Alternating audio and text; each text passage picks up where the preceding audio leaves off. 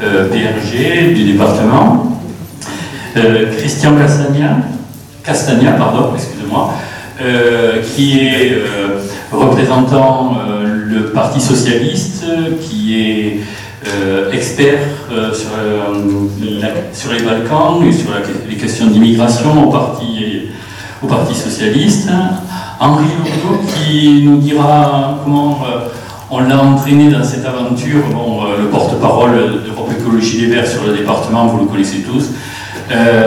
Marie-Christine Bergia, qui est la représentante du Front de gauche, qui était cet après-midi avec nous, qui, a organisé une conférence sur la politique migratoire européenne, et Monica euh, Casanova, pardon, ça y est, voilà, euh, qui est euh, représentante du NPA, élue la région bordelaise.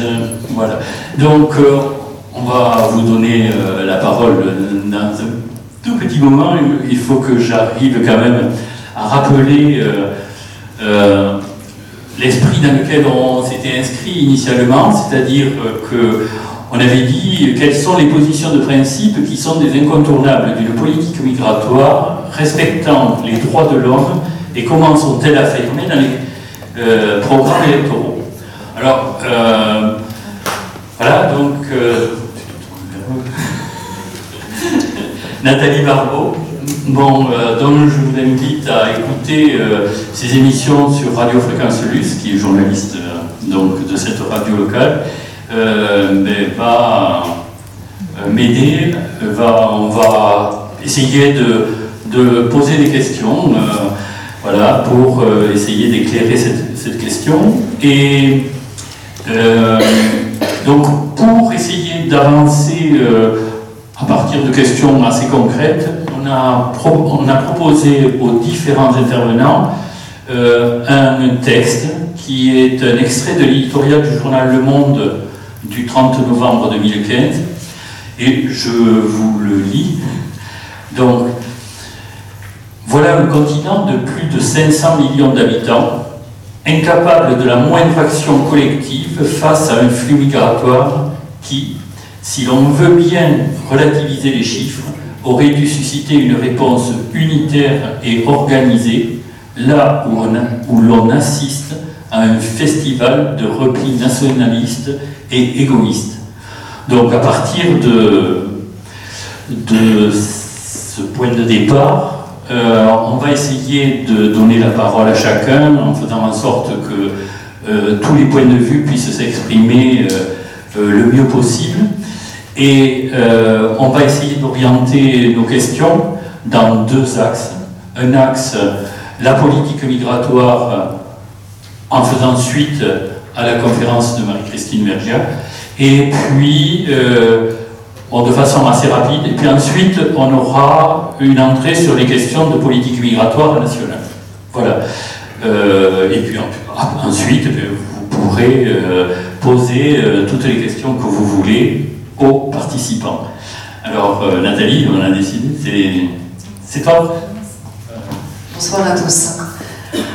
Je lance pour euh, cette première euh, question. Donc, on, rappelle le, contexte. Donc, il y a aujourd'hui près de 5 millions de, passages par an en préfecture et pour 2,5 millions d'étrangers titulaires d'un titre de séjour. Cet après-midi, on a pu voir que les chiffres en 2015 avaient progressé de 22%, j'allais dire seulement en France par rapport à d'autres pays européen. Alors la question est étant la suivante, l'Union européenne, par rapport à cette euh, fameuse devise, unie dans la diversité, est-elle capable, de faire vivre cette devise et euh, ces fameuses valeurs, l'égalité, les droits, la solidarité, sur cette fameuse question des migrants? Voilà. Qui voudrait commencer à s'exprimer sur cette question?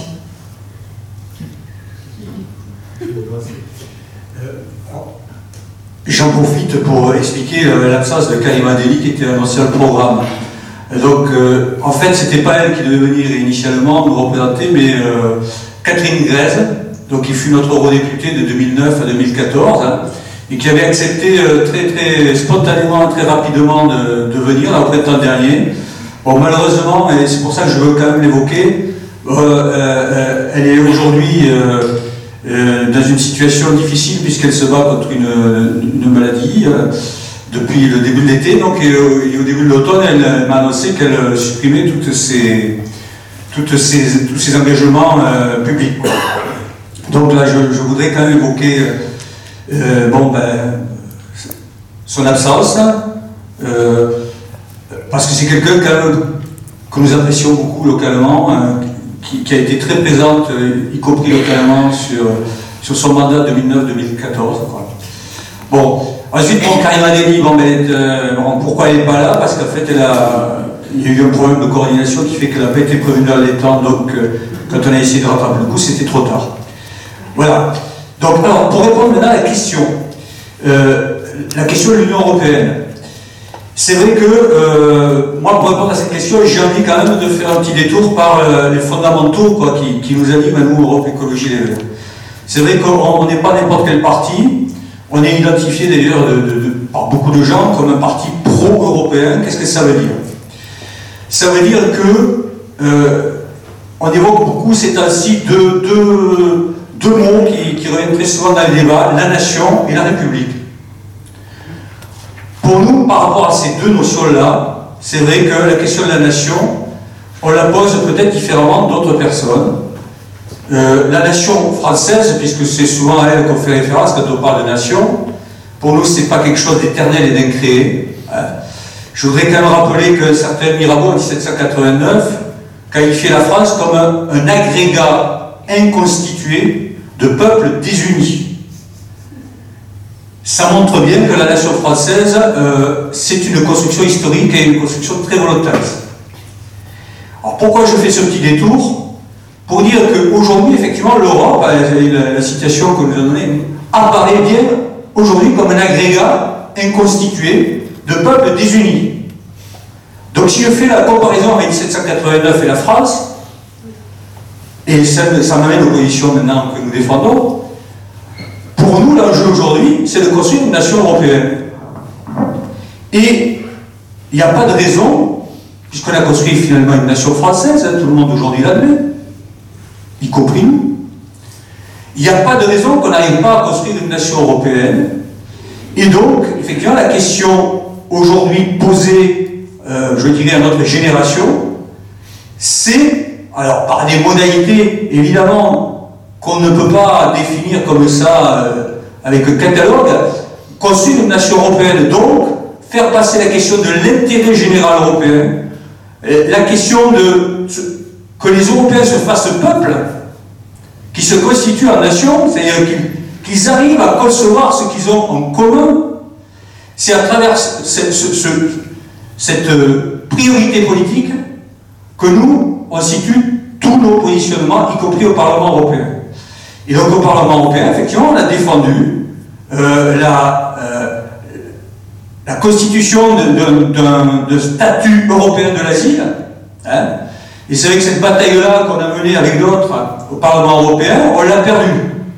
Et c'était dans les années entre 2009 et 2013, effectivement, où il y a eu des directives qui ont été élaborées, qui avaient pour ambition de créer un statut commun de l'asile. Hein, c'est les directives euh, accueil, les directives procédures, notamment, euh, euh, et d'autres, puisqu'il y en avait cinq en tout, si j'ai bonne mémoire. Donc, dans toutes ces batailles-là, on à quoi? On s'est donc à, ce qu'on peut appeler la droite européenne, mais avec la droite européenne, l'ensemble des gouvernements, qu'ils soient de gauche ou de droite d'ailleurs, hein, qui se sont retrouvés effectivement dans, euh, je dirais, une bataille d'arrière-garde parce que nous, on regarde devant, on pense que c'est une bataille d'arrière-garde pour empêcher la constitution de ce, euh, de ce statut commun européen euh, de l'asile, basé bien évidemment sur les droits fondamentaux et sur tous les textes garantissant ces droits fondamentaux, hein, puisque euh, nous, on n'a pas peur de se faire traiter de droits de l'homiste.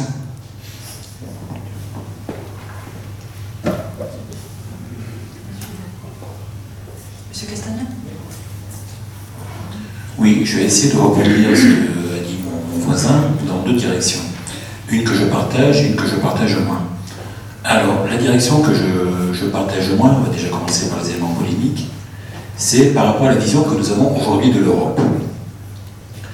Aujourd'hui, l'Europe, c'est un ensemble de 28 États, et on voit bien aujourd'hui que ces 28 États ont du mal à fonctionner ensemble sur une simple question qui est de recevoir des demandeurs d'asile. À un point tel que le débat n'est pas qu'un débat entre États, c'est aussi un débat dans les familles politiques. Je vous donne simplement un exemple, parce que là je suis malheureusement bien placé pour le dire. Quand Orban prend position pour la fermeture des frontières, les pays qui le soutiennent le plus rapidement sont les pays qui sont gouvernés par la majorité de gauche. Par contre, dans le même temps, quand Merkel veut faire dans sa politique d'accueil de l'asile, on voit qu'elle aussi, elle est euh, contredite dans sa propre famille politique. C'est-à-dire que la question aujourd'hui de l'accueil de réfugiés, de l'accueil de migrants, ce n'est plus un débat gauche-droite, c'est véritablement un débat de valeur qui transcende les débats politiques.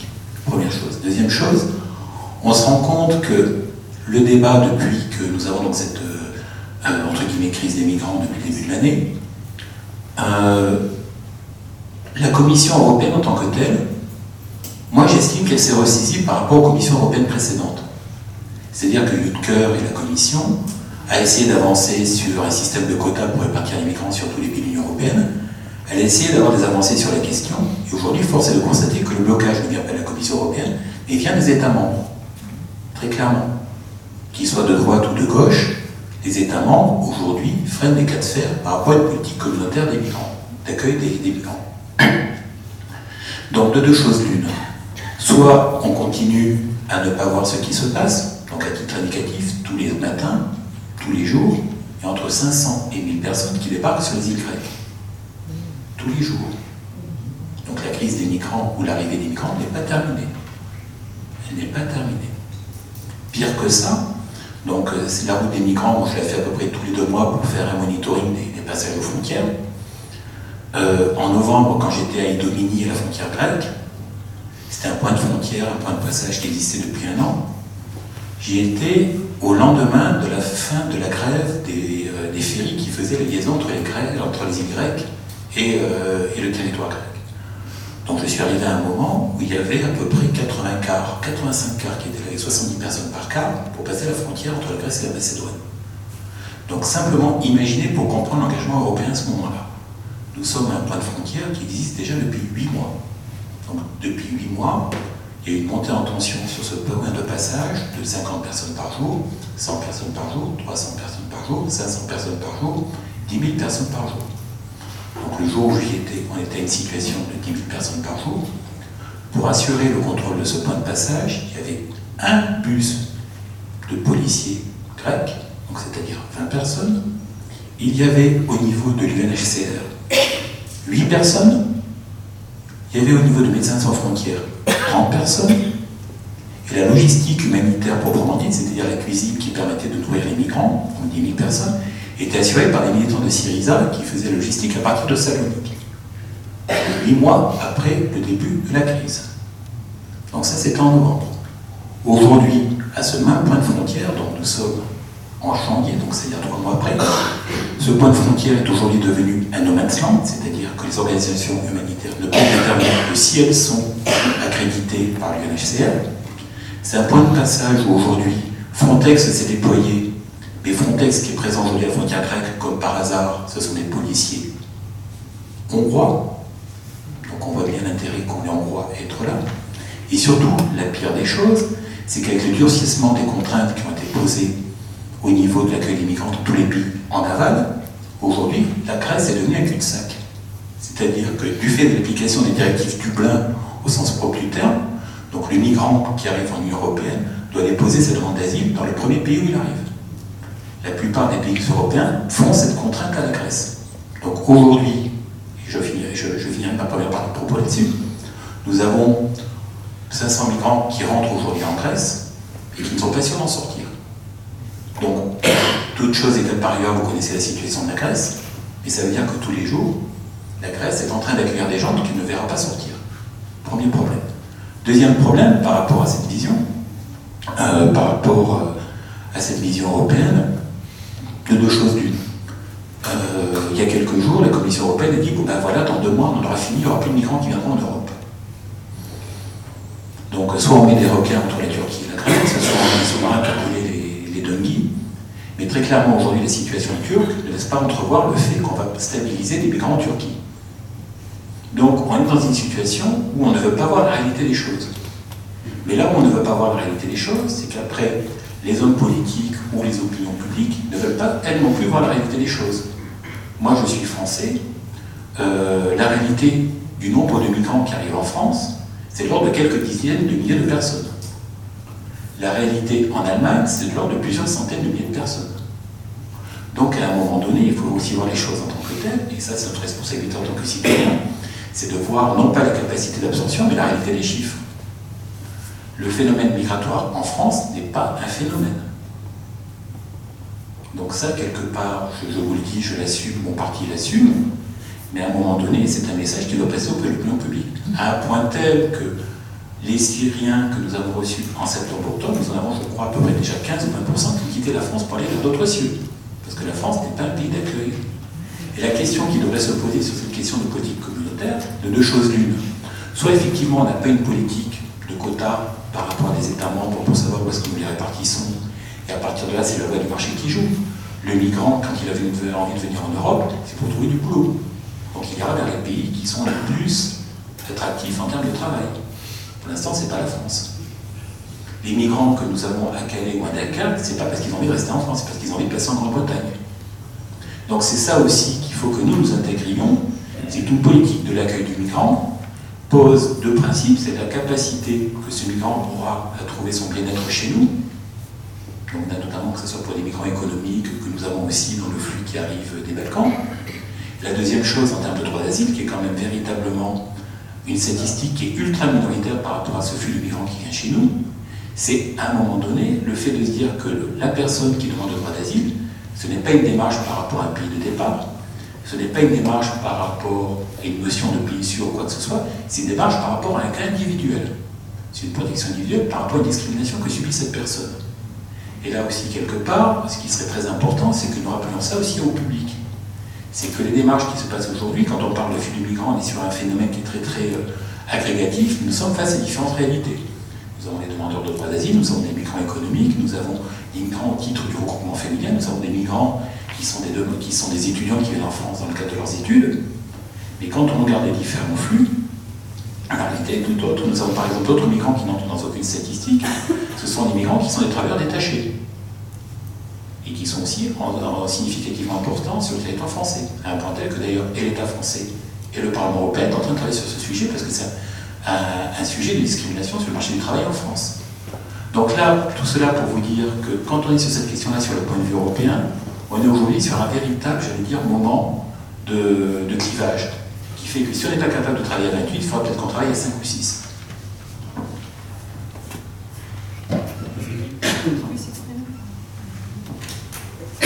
Merci beaucoup. D'abord, euh, bonsoir à tous et merci à l'ESF d'avoir euh, organisé ces temps de réflexion. Je crois que à la période actuelle que nous vivons, c'était bien nécessaire. Alors pour ce qui concerne le, Parti radical gauche, euh, nous l'avons toujours affirmé, nous sommes pour une Europe fédérale, démocratique et sociale. Et depuis plus de 20 ans, en fait, on voit bien que l'Europe n'a pas de projet politique. Et la crise grecque, mais la crise des réfugiés que nous sommes en train de, vivre récemment, ben, le démontre. Et pour nous, radicaux de gauche, eh bien, euh, cette politique en fait euh, conduite vis-à-vis -à, la fois des migrants, mais aussi des réfugiés, euh, elle doit se porter au niveau européen. Sauf que l'Europe aujourd'hui est avant tout un espace économique. C'est c'est un espace aussi de dérégulation et de mise en concurrence.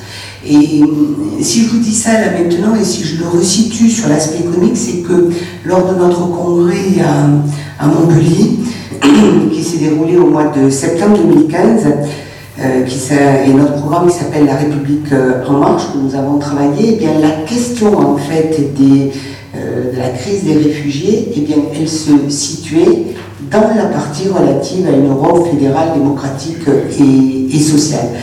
Tout ça pour dire que les naufrages, toutes les tragédies que nous avons euh, vues dans les médias nous ont euh, inondée démontre bien l'incapacité de l'Europe à apporter une réponse à, à, ces, à, ces, personnes qui sont en détresse, qui quittent un pays en guerre. Alors certains quittent un pays en guerre, d'autres quittent leur pays parce qu'ils n'ont pas de travail, parce qu'il y a la misère, parce qu'il y a aussi des, des phénomènes climatiques. Et euh, moi, je, enfin, le Parti radical gauche, on ne fait pas. Je crois qu'à un moment donné, il faut aussi s'interroger sur ce qu'est la France et les valeurs de la France. Et nous devons euh, apporter des réponses à, chacun, euh, à chacune des situations de ces migrants. Pour nous, il est clair que euh, les, réfugiés qui quittent, plutôt les demandeurs d'asile, en tout cas les migrants, qui quittent pour des raisons, euh, parce qu'ils sont torturés, on l'a évoqué euh, avec l'Érythrée cet après-midi, parce que le pays est en guerre, c'est la Syrie, c'est l'Irak. En tout cas, pour ces personnes-là, nous devons effectivement mettre en œuvre le droit d'asile. C'est dans notre constitution, c'est dans la constitution de 46. Et donc là-dessus, euh, nous ne devons pas nous poser de questions, et comme les précédents orateurs, nous devons y prendre euh, notre part, et nous sommes favorables, nous, effectivement, à une répartition euh, au niveau de l'ensemble des pays européens de, ces, de ces demandeurs d'asile. Pour ce qui est de ce qu'on appelle les migrants qui quittent leur pays parce que soit ils n'ont pas de travail, soit ils ont une condition de vie trop difficile, soit effectivement ils sont soumis à des événements euh, climatiques.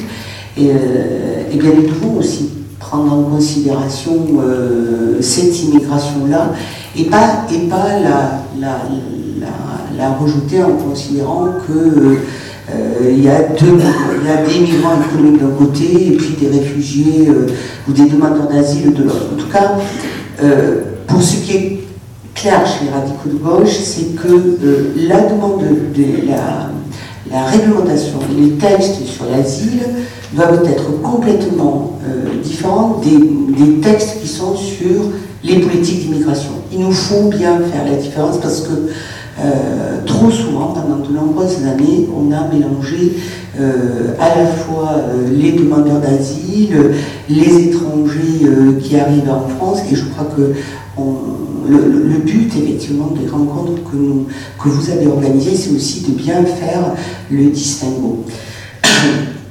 Je voulais euh, aussi dire que les radicaux de gauche, nous étions aussi euh, pour la mise en œuvre d'un dispositif efficace et communautaire de sauvetage euh, en mer. Nous l'avons évoqué cet, cet après-midi. Je crois que là, l'Europe est en dessous de tout. Et on ne peut pas laisser continuer, ça s'est encore passé euh, la nuit dernière, ou hier ou avant-hier, où encore des enfants ont péri dans la Méditerranée. Je trouve que face à ça, nous avons, euh, l'Europe a une responsabilité et euh, nous sommes en droit d'attendre qu'elle mette en œuvre les mesures nécessaires pour éviter toutes ces morts qui nous indignent et qui sont indignes. Nous appelons aussi à une solidarité intra-européenne parce que euh, nous croyons à cette Europe fédérale, sauf que euh, au travers de, cette crise des migrants, on voit bien que cette Europe qui a su euh, construire des outils économiques, eh ben, elle n'a pas su ni être une Europe politique, ni être une Europe sociale, et donc construire en fait des dispositifs qui fassent que chacun des citoyens des États membres puisse se sentir citoyen européen. je pense que là, euh, on ne peut pas dissocier en fait la problématique de la politique de l'asile de, euh, du travail que nous avons à faire de construire une véritable Europe sociale et, et, euh, démocratique. Alors, euh, pour pas être trop long, je crois que euh, nous sommes nous aussi, les radicaux, on, il y a à la fois l'accueil de ces populations, mais il y a aussi à se poser la question de comment vivent ces populations dans leur pays. Et donc nous sommes très favorables à ce que nous développions davantage toutes nos politiques d'accompagnement au développement des pays tiers. nous avons beaucoup insisté pour qu'effectivement le fameux fonds des 100, milliards d'euros euh, qui, qui étaient déjà dans la, euh, dans une demande qui avait été faite dans une précédente COP qui n'avait pas été mise en œuvre, donc ça a été rappelé dans le cadre de la COP 21, et là il y a eu un accord, où les, euh, les pays développés se sont engagés formellement à apporter une aide au développement de ces pays pour leur pouvoir leur permettre aussi de vivre décemment dans leur pays, de pouvoir développer du logement, des infrastructures, et en tout cas euh, trouver, euh, parce que personne ne quitte sa terre de façon volontaire. C'est-à-dire que partir, c'est aussi un déchirement. Donc nous avons aussi une responsabilité pour les aider à vivre dans leur pays d'origine et les accompagner dans le développement de leur territoire. Et c'est pour ça que tout à l'heure, lors de l'intervention de Marie-Hélène, c'est ça Marie-Christine, pardon, je posais la question sur l'électrification parce que je pense que euh, pour moi, c'est une électrifier euh, l'Afrique me paraît être une bonne démarche. Alors après, il y a les conditions, il ne faut pas retomber dans, euh, dans des marchés occultes qui vont encore rapporter de l'argent à d'autres. Je, termine, je termine sur un.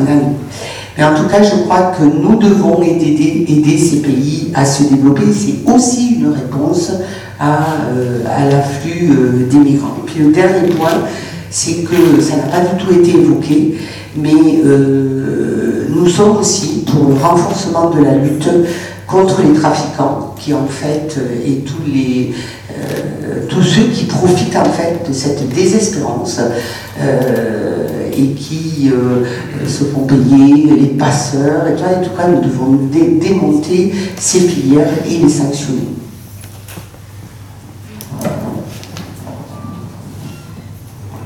Oui, bonsoir à toutes et à tous. Euh, euh, donc je remercie euh, bien sûr RSF et l'ensemble des camarades qui ont, qui travaillé à cette quinzaine parce qu'effectivement, comme ça a été dit, il y en a bien besoin dans la période dans laquelle on est, en particulier ici en France. J'en parlerai dans la partie sur, sur la France, je pense. je voulais aussi dire que je suis là par hasard puisque c'est normalement Philippe Poutou, notre camarade, qui devait venir. Philippe Poutou, vous le connaissez. en fait, il est à Calais. Hein, puisque comme vous le savez, euh, aujourd'hui, il y avait une grande manifestation unitaire organisée à Calais pour soutenir euh, les réfugiés euh, qui sont un nombre extrêmement important à Calais et qui donc sont actuellement et constamment refoulés, maltraités. Les, les, nouvelles conditions qui leur ont été promises, ces 125 containers dans lesquels ils vont s'entasser sans, sans, chauffage, sans eau, sans, sans euh, avoir du tout de conditions humaines euh, pour vivre, sans pouvoir faire la cuisine sans toilette. Euh, c'est aussi constamment la, répression, puisque dès qu'ils essayent de s'approcher de Calais, ils sont refoulés et les tentes et les endroits précaires où ils vivent sont gazés. avec des, gaz lacrymogènes.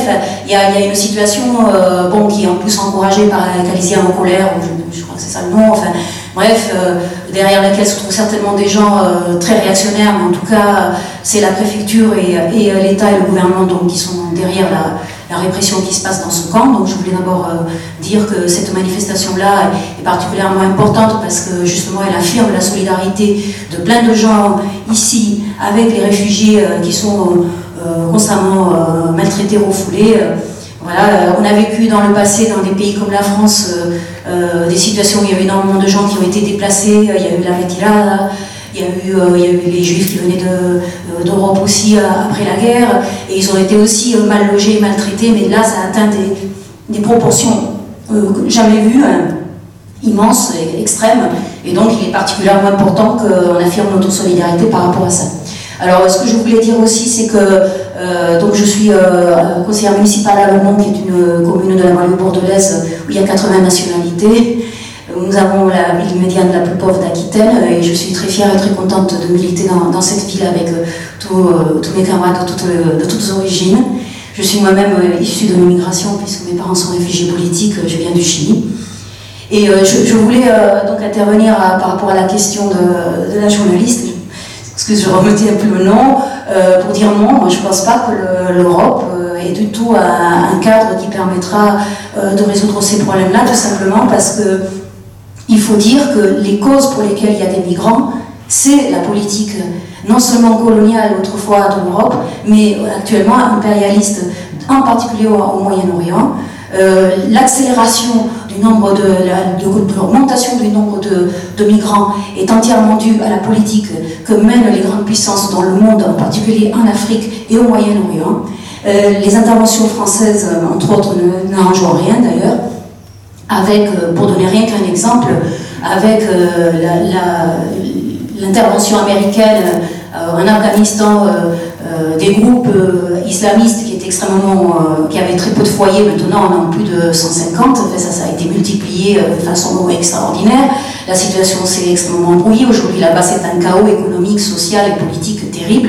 Et les grandes puissances ont toutes leurs responsabilités, en particulier la France, dans ce qui se passe là-bas. Et donc, dans le fait qu'il y ait énormément de gens qui sont obligés de partir et de partir de plus en plus. Parce que ce qu'il faut savoir, je pense que ça a été dit tout à l'heure, je ne pouvais pas donc être là parce que je ne suis pas d'ici, euh, pour entendre la, conférence, mais je suppose que ça a été dit que énormément de, réfugiés qui viennent, euh, qui viennent d'Irak, qui viennent de, la Turquie, qui viennent, euh, qui viennent de Syrie, fuient, des guerres, l'accélération des, conflits là-bas. Et tous ces, migrants-là, ils étaient déjà migrants, enfin, ils étaient déjà réfugiés dans les pays limitrophes qui sont ceux qui accueillent le plus de, de réfugiés. Et ils vivaient dans des conditions inhumaines, inhumaines à un tel point que là, ils ont plus supporter, et il a fallu qu'ils risquent leur vie, parce qu'ils savent très bien qu'ils risquent leur vie en partant dans ces petites euh, embarcations de fortune, euh, pour pouvoir aller en Europe, euh, que ce soit en Allemagne, ou en Angleterre, en France, pouvoir aller en Europe, pour pouvoir au moins trouver un bout d'espoir de quelque chose, parce que là, ce n'est plus vivable.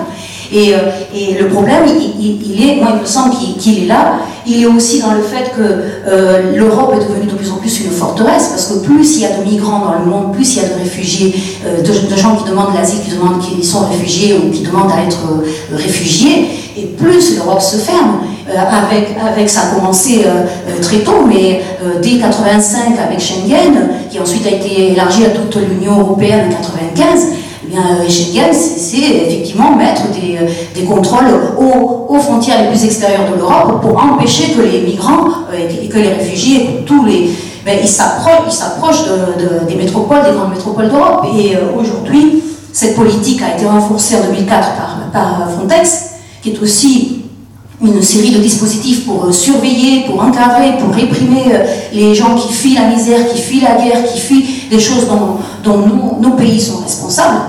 Et, euh, et ensuite, euh, ben, aujourd'hui, on se retrouve avec le fait que M. Valls nous dit qu'il faut euh, voilà, des hotspots, des, lieux où on va faire encore plus de tri, encore plus de contrôle. Il faut augmenter le nombre de pays soi-disant sûrs, comme des pays sûrs, ce sont des pays où soi-disant les, les, personnes qui, qui fuient ben, doivent, doivent pouvoir rester. comme exemple de pays sûrs, on a le Maroc. bon, nous, nous, à Bordeaux, nous, avons, nous militons avec les, les migrants sahraouis qui sont des apatrides, comme vous le savez, qui sont des gens qui n'ont même pas le droit de vivre dans leur propre pays, qui est occupé en partie par le Maroc, et pour la partie libérée, c'est une partie où il y, a, de toute façon quasiment rien. les richesses de leur pays sont, sont pillées littéralement par, par l'Union Européenne, hein, qui euh, a, fait quelques, a eu quelques trémolos dans la voie, mais permet quand même que euh, Aujourd'hui, vous pouvez consommer des petites tomates qui viennent de Dakla, qui viennent, qui viennent de, du Sahara occidental, occupées par le Maroc. Euh, vous avez des phosphates, vous avez du sable, vous avez euh, du pétrole qui viennent, euh, qui viennent de ce pays-là, qui est sous occupation et dont les militants qui se battent contre cette oppression-là sont victimes de torture dans les prisons marocaines, qui est un pays sûr. vous avez la même chose pour le Kosovo. Donc effectivement, oui, moi je ne pense pas que cette Europe-là peut être une solution pour les peuples. On me dit qu'il faut que, que j'arrête pour ça. Ce que je voulais dire, mon propos, c'était surtout de dire que je pense que l'Europe est une arène plus vaste pour les travailleurs pour pouvoir se battre. Je ne suis pas pour revenir en arrière, mais je pense qu'il faut une Europe des travailleurs et des peuples dans lesquels leurs droits seront respectés et, imposés par eux-mêmes. Bon, il y, a déjà beaucoup de choses qui ont été dites. Euh, je vais essayer de répondre à la question, puis je vais euh, commencer par demander de quoi on parle. L'Europe, c'est quoi? Moi, c'est un continent, et ce dont on parle ce soir, je crois que c'est l'Union européenne. Donc c'est seulement 28 États membres sur l'ensemble du continent européen qui en compte 50, et parmi les réfugiés, il y a un certain nombre d'Européens qui vivent dans d'autres pays à l'extérieur de, de, l'Union européenne.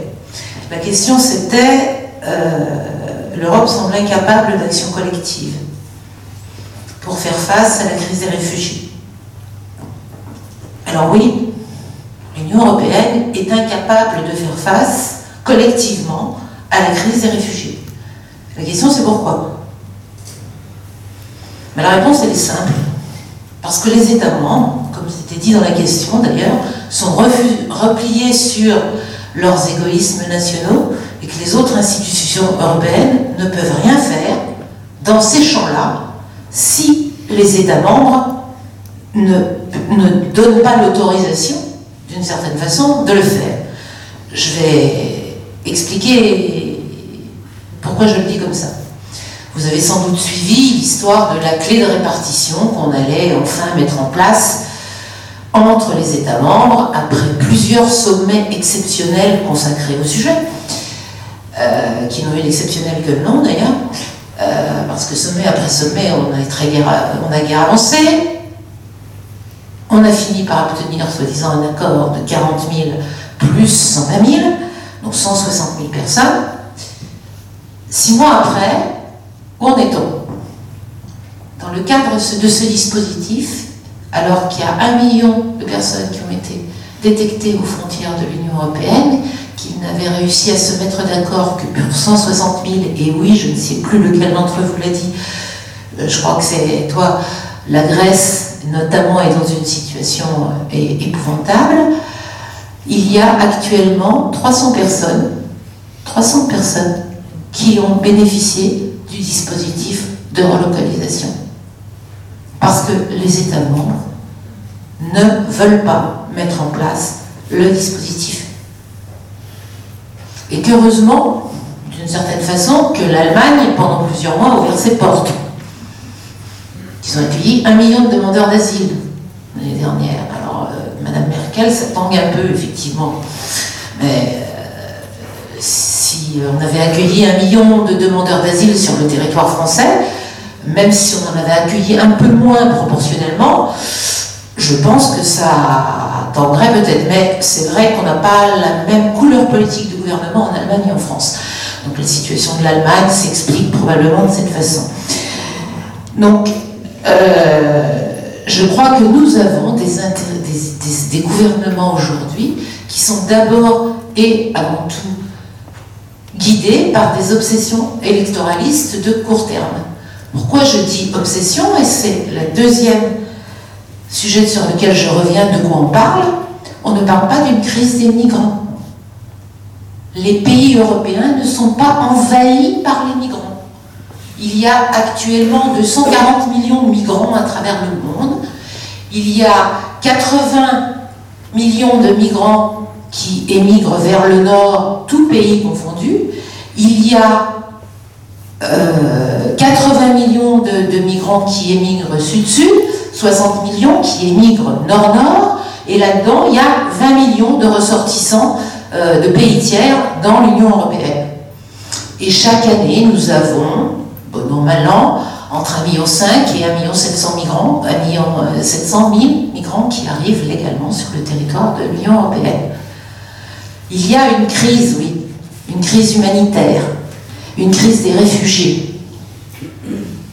Cette crise, elle concerne 60 millions de personnes à travers le monde. L'Union européenne, continent de 500 millions de personnes.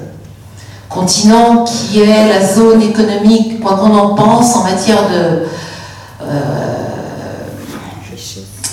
non,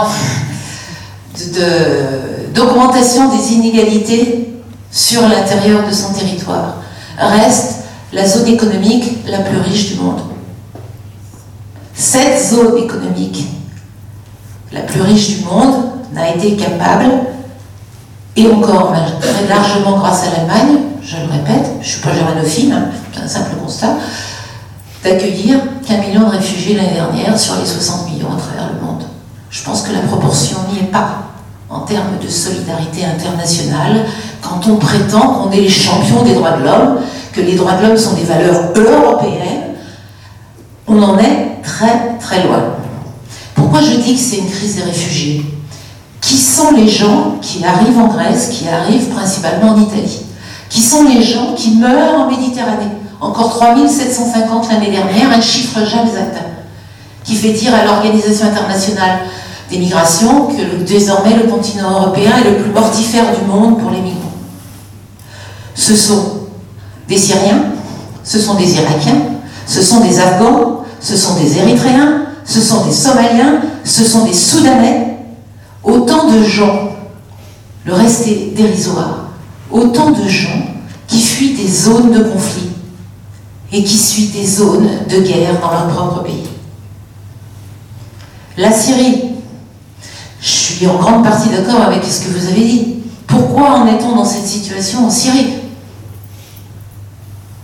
S'il n'y avait pas eu la guerre d'Irak, il n'y aurait pas la guerre de Syrie. Ce qui a créé Daesh, c'est les conséquences de la guerre en Irak. Suite à l'intervention britannico-américaine. Et comment répond notre gouvernement En allant à son tour faire la guerre en Syrie? On ne règle pas les situations de ce genre en faisant des conflits armés, en multipliant les conflits armés.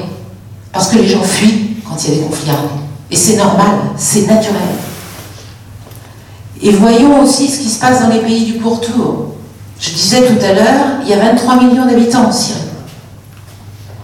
Il y a 11 millions et demi de personnes qui se sont déplacées ou réfugiées à l'extérieur, principalement dans les pays limitrophes. 2 millions, 2 millions et demi en, Turquie. Et le reste pour l'essentiel en Jordanie et au Liban. De tout petits pays qui ont actuellement une population de 25%, constituée par 25% par des réfugiés. À 25%. Parce qu'ils ont déjà supporté les conséquences de la guerre en Irak, les conséquences de la guerre en Afghanistan, sans parler même, je vais m'arrêter, sans parler même du conflit israélo-palestinien, le nombre de réfugiés palestiniens dans ces pays est très très important. Donc nous pourrions effectivement avoir un minimum de solidarité, y compris parce que l'Union européenne, les pays européens, avant même la constitution de l'Union européenne, ont été capables de solidarité. L'Union européenne, la communauté européenne a été capable de solidarité au moment de la guerre de Yougoslavie. Et c'est encore l'Allemagne d'ailleurs qui est la première à avoir ouvert ses, frontières. Mais la France aussi, assez largement. Comme à la fin des années 70, nous avons accueilli les Boat People. C'est juste une, question de climat. Alors, je ne suis pas dupe, hein, les Boat People, il y avait quelques considérations politiques euh, de la part de M. Giscard d'Estaing. Mais aujourd'hui, on a tout le discours contraire, uniquement un discours de rejet.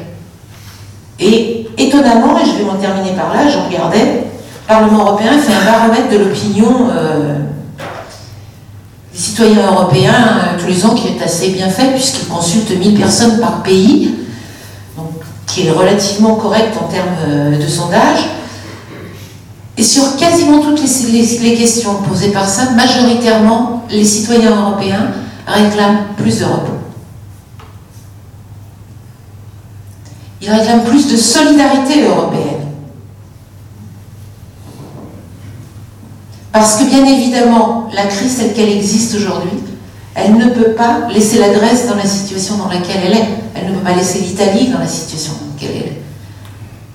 Et on ne peut pas non plus laisser les pays comme la Suède, qui proportionnellement à sa population est celui qui a accueilli le plus de réfugiés, se coltiner non plus, non plus tout le travail.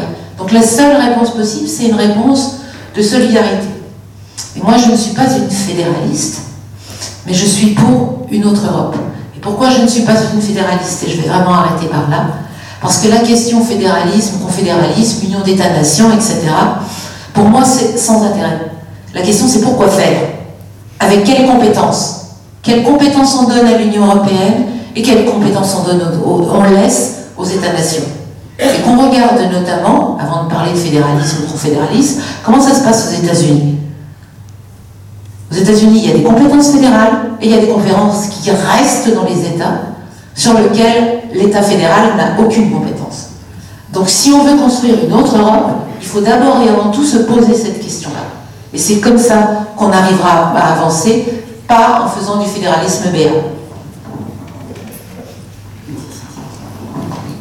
Marie-Christine vient de, donner transition facile euh, sur la deuxième question. En fait, euh, si on repense à la devise de l'Europe, unie dans la diversité, est-ce que le cadre européen existant est adapté?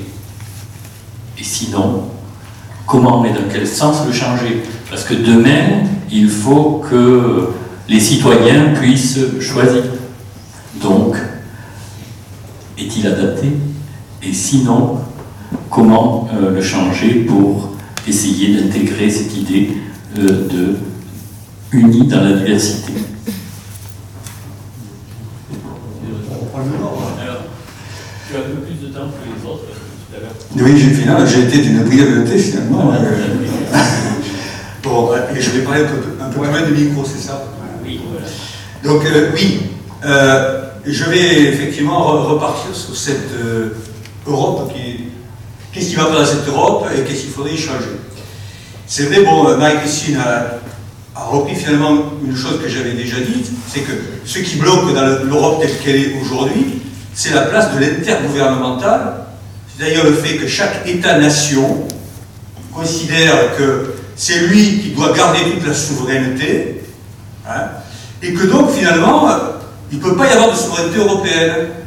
Donc euh, à partir de là, effectivement, les institutions qui sont élues directement par les citoyens européens dans des conditions qui pour nous restent très insuffisantes. hein. Le Parlement européen, c'est vrai que c'est une élection européenne, mais qui se passe hélas encore trop dans le cadre national. Hein. Nous, on aimerait bien qu'on ait un Parlement européen qui soit élu véritablement dans le cadre d'une campagne européenne et au niveau européen. Et c'est comme ça aussi que le peuple européen se fera. Donc, euh, mais bon, actuellement, et c'est vrai que moi, peut-être là il y a un point de désaccord aussi entre nous, hein. pour nous, le traité de Lisbonne a été un petit progrès, dans le sens où aujourd'hui, le Parlement européen a davantage voix au chapitre qu'avant. Hein, il y a certaines décisions au niveau européen qui ne peuvent plus se plan- prendre sans l'approbation du Parlement européen, ce qui n'était pas le cas avant. Petit pas en avant, mais bon, très insuffisant bien sûr par rapport aux besoins. hein. Euh, si on veut qu'il y ait une solidarité européenne, il faut sortir de ce cadre des États-nations. Pour nous, c'est clair. hein. Il faut euh, passer effectivement, euh, bon, alors effectivement, le mot fédéralisme peut-être euh, euh, recouvre des choses euh, qui demanderaient à être précisées. Moi, j'avoue que là-dessus, je ne suis pas non plus euh, d'une grande. ouais. Mais, mais bon, euh, il faut un État européen. Moi, je suis pour une République européenne. Alors, la forme qu'elle prendra, euh, qu'elle soit fédérale ou pas fédérale, à la limite, pour moi, c'est secondaire, effectivement. Là, peut-être on peut se retrouver. hein. Mais par contre, il faut une République européenne avec des décisions prises au niveau européen qui permettent à cette demande de solidarité européenne qu'on voit effectivement apparaître dans les opinions, de se matérialiser et qu'on arrête toujours de se dire, comme euh, ma voisine de droite l'a dit, l'Europe en la plaçant à l'extérieur de nous, quoi. Hein? L'Europe, c'est toujours quelqu'un d'autre. C'est ça qui est un peu gênant dans la façon très souvent de raisonner aujourd'hui en politique, c'est que quand on parle de l'Europe, c'est toujours quelqu'un d'autre, c'est jamais nous. Il faut que l'Europe devienne notre chose. Hein, moi, je crois que c'est c'est ça quand même le fond de la question. hein. Il faut qu'elle devienne notre chose, et pour qu'elle devienne notre chose, il faut que on se pense tous de plus en plus comme des citoyens européens, en demande d'institutions européennes sur lesquelles, effectivement, nous aurons notre mot à dire. Et c'est comme ça qu'effectivement la solidarité se fera. Alors ça passe bien sûr dans l'état actuel des choses par des mobilisations, comme on dit, de la société civile, au niveau associatif notamment, et c'est vrai que pour nous, euh, euh, c'est pas une découverte l'action associative, on va dire. Euh, c'est comme ça d'ailleurs que notre parti est né, il est né de- de- l'action associative, hein. mais euh, et c'est aussi pour ça que on existe nous en tant que parti vert européen, c'est vrai que on est certainement, je dirais, dans le champ politique représenté au Parlement européen, peut-être le courant aujourd'hui qui, qui a le fonctionnement le plus européen, même s'il y a encore des progrès à faire, c'est vers ça qu'il faut aller, Enfin, c'est clair. Oui, je, vais revenir à un principe de réalité. Moi, je suis pour le fédéralisme si c'est ma famille politique qui gagne. Aujourd'hui, au niveau européen, force est de constater que ce n'est pas la famille progressiste qui est la plus en avance. Donc, quelque part, euh, moi je suis absolument fédéraliste, mais euh, c'est mon combat depuis très très longtemps. Mais si on est fédéraliste et si on est pour la notion de citoyenneté européenne, il faut accepter les conséquences. Aujourd'hui, si on avait une Europe qui était totalement fédérale, je ne vous raconte pas la régression en termes de droits fondamentaux. Donc, quelque part, avant d'avancer, il faut déjà convaincre les citoyens. Et quelque part, si aujourd'hui, c'est le constat que je fais par rapport euh, à cette fichue crise des migrants, si on n'est pas capable d'avancer à 28, il faut déjà qu'on avance avec des gens qui sont d'accord avec soi. Et quelque part sur cette question, quand on, est avancé sur quand on a commencé à avancer sur cette question des quotas de migrants, on voit déjà qu'il y a ce de pays qui se sont braqués. Ben, qu'à cela ne tienne qu'on avance déjà avec les pays qui sont d'accord. À un moment donné, je pense que si on n'est pas en situation de se mettre d'accord à 28, il faut déjà approfondir avec les gens qui sont d'accord avec soi. Et là, le point qui est important, donc une fois encore, euh, Marie-Christine a dit les choses et je les redis, la responsabilité n'est pas de la Commission européenne. La Commission européenne a fait un certain nombre de propositions. La responsabilité n'est pas du Parlement européen, parce que quand il le faut, le Parlement européen peut dire un certain nombre de choses quand elle prend le courage de taper sur la table. Le blocage vient aujourd'hui des États membres. Donc voilà, la part des choses est là. Soit on attend que les 28 soient d'accord et on n'avance pas, soit à un moment donné, on prend la question effectivement de l'avant-garde. Ça, je pense qu'à un moment donné, c'est une réflexion qu'il faut avoir. Mais par rapport à ce que disait la, camarade du NPA tout à l'heure, je vais quand même simplement faire un petit truc en termes de solidarité, de solidarité européenne. Contrairement à ce qu'elle dit, moi je pense qu'il fallait intervenir au Mali. On ne serait pas intervenu au Mali, vous laisse simplement imaginer le nombre de Maliens qui seraient venus en Europe pour demander l'asile politique. Par contre, la question d'une intervention sur un théâtre extérieur, ça nécessite le fait de savoir si on partage des objectifs politiques, si on partage des objectifs militaires, et pourquoi on le fait. Parce que mener une guerre, ça veut dire qu'on a une stratégie de paix derrière. Aujourd'hui, sur la Syrie, c'est bien le problème. C'est bien le problème. Le conflit syrien, au départ, ce n'est pas un conflit de grande puissance. Le conflit syrien, au départ, ce sont des gens qui ont été frappés de la sécheresse, qui sont venus en zone urbaine, qui ont été rattrapés par la révolution des printemps arabes, qui ont commencé à protester contre le pouvoir syrien, parce qu'ils avaient un certain nombre de droits fondamentaux qui n'étaient pas respectés par le pouvoir, et le pouvoir a commencé à taper dessus. C'est par la suite que Daesh s'est nourri de cette situation-là. On les a un peu aidés quand même. Pas au départ, pas sur la Syrie au départ. La Syrie au départ, le conflit est un conflit interne. De la même façon qu'aujourd'hui, les Afghans qui quittent l'Afghanistan et qui parlent le pouvoir américain, ils quittent les talibans. Je le sais très bien, je suis allé en voir, j'ai fait des interviews sur les, sur, les, sur les situations. Donc à un moment donné, moi je veux bien des discours dans tous les, sur, sur toutes les, les crises impérialistes qui soient, mais il y a des principes de réalité. Le principe de réalité aujourd'hui, c'est que la solidarité européenne, ça nécessite que les États soient aussi d'accord sur un certain nombre d'objectifs. Moi, par exemple, par rapport à la Russie, je ne suis pas sûr que les, États européens l'Union européenne soient tous d'accord sur l'attitude à tenir par rapport à la Russie. Pourtant, la Russie est un acteur qui compte dans un certain nombre de régions dans lesquelles il y a des, conflits aujourd'hui. Donc c'est pour ça, moi, les discours simplistes, je les entends, mais à un moment donné, il faut savoir quelles sont ses limites, quels sont ses prolongements. Mais ça, c'est aussi la, Bon, je, parle en tant que parti, je suis parti de gouvernement, parti au gouvernement. Donc, moi, mon débat, c'est effectivement, en tant que parti de gouvernement, de discuter avec les militants de mon parti, mais parti au gouvernement, c'est aussi avoir le sens de responsabilité. Ça ne sert à rien de partir sans mettre devant si derrière nous, il n'y a personne. C'est la pire des situations. Donc, à un moment donné, par rapport à une situation de crise telle que la connaissons aujourd'hui, si effectivement nous ne sommes pas capables d'avancer à 28, qu'on trouve les 6-7 États qui sont d'accord pour partager les responsabilités et avançons dans cette situation-là. Et là, effectivement, on peut avoir un noyau de fédéralisme sur lequel on peut avoir une politique beaucoup plus intégrée. Merci. Moi, je voudrais euh, répondre à, Marie-Christine, elle a raison. Elle a raison dans le sens où on ne veut pas parler d'Europe fédérale si effectivement on ne parle pas de compétences. Et donc, pour ce qui concerne donc, les radicaux de gauche, on est très au clair là-dessus sur le fait que D'abord, euh, il nous faut un gouvernement économique de la zone euro, ce qu'il n'y a pas aujourd'hui. Euh, nous sommes favorables pour qu'il y ait un chef de gouvernement de, l'Union et politiquement responsable devant le Parlement. Et, je vais juste évoquer deux autres points parce que c'est pas trop le sujet, parce que là on déborde sur le, rôle de l'Europe, mais c'est aussi sur l'harmonisation fiscale et sociale. Aujourd'hui, l'Europe, c'est un espace totalement dérégulé Et on le voit bien sur tous les sujets qui nous occupent aujourd'hui, sur les filières de d'élevage, sur l'industrie, euh, euh, sur le SMIC qui n'est pas au même niveau d'un pays à l'autre. Je veux dire que ça, tant qu'on n'aura pas une harmonisation euh, fiscale et sociale en Europe, ça ne va pas faciliter l'appropriation de l'idée de l'Europe par le citoyen. Une défense européenne, parce qu'aujourd'hui on parle de la France, la France elle parle au elle parle au de l'Europe. Hein. Je veux dire qu'aujourd'hui, il faut le dire ça. L'armée française, c'est l'armée de l'Europe. Donc à un moment donné, il faudra aussi que euh, ces choses-là soient prises en compte. Et donc nous sommes pour une défense euh, euh, au niveau européen. Dernier point, c'est les affaires étrangères. C'est la diplomatie. Il faut que l'Europe, effectivement, ait une arme en matière de diplomatie d'affaires étrangères. Pourquoi aujourd'hui on n'arrive pas à avoir une liste, alors je sais bien, Marie-Christine nous a dit qu'ils y travaillaient, une liste de pays, euh, des pays d'origine sûre au niveau européen.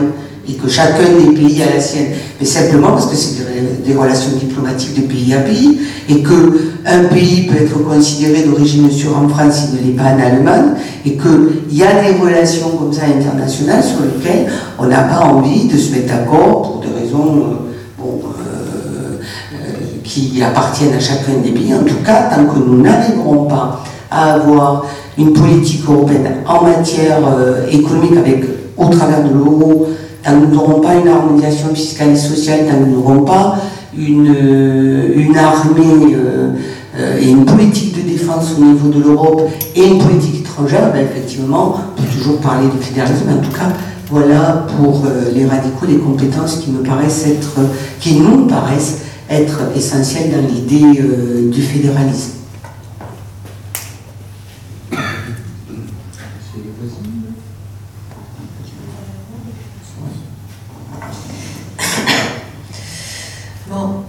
J'ai en partie répondu à la fin de mon intervention, euh, je vais juste euh, rajouter deux, trois choses. Moi, je ne suis pas pour qu'on discute du cadre constitutionnel en fonction des majorités politiques, parce que celles-là sont amenées à changer. Donc, quand on fait un système constitutionnel, c'est parce qu'on croit en un certain nombre de choses, indépendamment du cadre politique. Et normalement, d'ailleurs, euh, ce cadre politique doit faire, quand c'est un cadre constitutionnel, doit faire euh, l'objet d'un minimum de consensus. Et notamment, euh, quand les citoyens se prononcent contre, on ne fait pas passer par le Parlement pour passer outre le référendum. Je pense juste au référendum soi-disant constitutionnel de 2005. Moi, j'avais tendance à considérer que ce n'était pas un traité constitutionnel parce que je ne comprenais pas, comme je le disais tout à l'heure, je ne sais pas si vous avez entendu, moi je suis juriste de droit public, donc je n'ai jamais compris notamment la présence du titre 3 dans le traité constitutionnel. Parce que les questions économiques ne sont pas des questions constitutionnelles. Et que justement, dans les choses que, sur lesquelles les gouvernements euh, nationaux devraient avoir plus de compétences, c'est notamment en matière, euh, en matière économique, parce que comme on a une majorité effectivement très à droite en ce moment à l'intérieur des gouvernements, euh, des gouvernements européens, eh bien on a, on a des politiques qui sont à cette image-là. Malheureusement d'ailleurs, les autres suivent sans rien dire, et ça crée un certain unanimisme à l'intérieur du Conseil européen qui est assez insupportable nous l'avons vu, y compris à l'intérieur de la zone euro, quand il a été question de soumettre euh, la Grèce euh, au troisième mémorandum. Mais euh, ceci est une autre histoire. Moi, je ne crois pas à une Europe à 6 ou 7, parce que je pense que faire l'Europe par petits morceaux, ben, c'est nier même l'Europe. La question qu'il fallait se poser, c'est peut-être quand on a fait rentrer les pays de l'Est à un moment où ils n'étaient pas, compte tenu des écarts économiques et sociaux qu'il y avait entre ces pays et l'ouest de l'Europe, ils n'étaient pas en mesure de rentrer dans l'Union européenne, moyennant quoi, dans la plupart de ces pays, aujourd'hui, il y a une crise économique et sociale épouvantable, des situations dramatiques qui font monter les nationalismes. Et par ailleurs, comme on a des gouvernements de plus en plus nationalistes, je ne me pose pas la question du fédéralisme dans le contexte aujourd'hui, parce que ces gouvernements-là, ils sont tout sauf ce qu'il y a de fédéraliste, de, sauf des fédéralistes, hein, ils crachent sur l'Union européenne autant qu'ils peuvent, sauf pour récupérer du fric quand ils en ont, euh, quand ils en ont besoin. La Pologne, dont il est beaucoup question en ce moment, est le pays des anciens pays du bloc de, de l'Est qui sont entrés dans l'Union européenne, celui qui a touché le plus d'argent de l'Union européenne. Ce n'est pas un hasard si c'est celui qui est, celui qui est dans la situation euh, économique et sociale la moins pénible de l'ensemble de... Pardon? Oui, oui, de l'ensemble des dix, c'est la Pologne qui se porte le mieux en, en- entre guillemets. Et puis, peut-être dernière chose, oui, bien sûr, il faut une harmonisation sociale et fiscale et sociale, parce que la question des travailleurs détachés, sur laquelle j'ai oublié de répondre, si on est partisan d'un système européen, on ne considère pas que les citoyens européens des autres pays euh, sont des migrants, hein, euh, mais on considère que c'est des citoyens européens qui ont la liberté d'installation et la liberté de travail, ce qui est loin d'être le cas aujourd'hui. Mais avec le système des travailleurs détachés, comme on n'a pas d'harmonisation fiscale et sociale, il y a de la concurrence à l'intérieur de l'Union européenne. Et ces concurrences-là sont des concurrences mortifères. Hein, Et ce que euh, nous on souhaite euh, quand on, se bat pour une autre Europe, alors peut-être plus à la gauche unitaire européenne, le groupe politique auquel j'a- j'appartiens, que euh, à l'intérieur du front de gauche où il peut y avoir des, positions variables sur, sur, ce, sur ce sujet, et encore plus d'ailleurs au parti de la gauche européenne, c'est des, des systèmes de cliquet qui empêchent les retours en arrière. C'est-à-dire que les harmonisations sociales, euh, sociales européennes devraient tirer les pays de l'Union européenne vers le haut et non pas vers le bas, et respecter à minima toutes les normes internationales, y compris celles du PIT et de l'OIT, euh, en, matière, sociale. Il y a une des choses, puisqu'on est quand même sur un sujet euh, qui porte notamment sur les questions euh, migratoires, qui est une honte, c'est qu'aucun pays de l'Union européenne n'a signé aujourd'hui la Convention internationale des travailleurs migrants. Aucun. Aucun.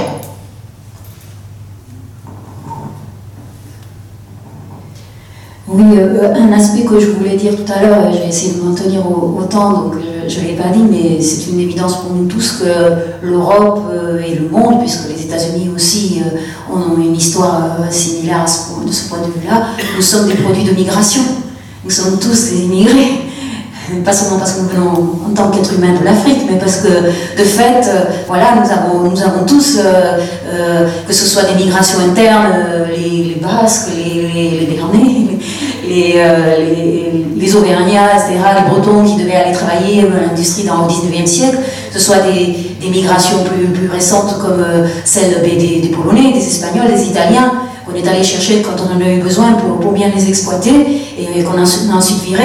Et, euh, et ensuite, on est allé les chercher encore plus loin. Donc, on est allé en Indochine, on est allé en Afrique.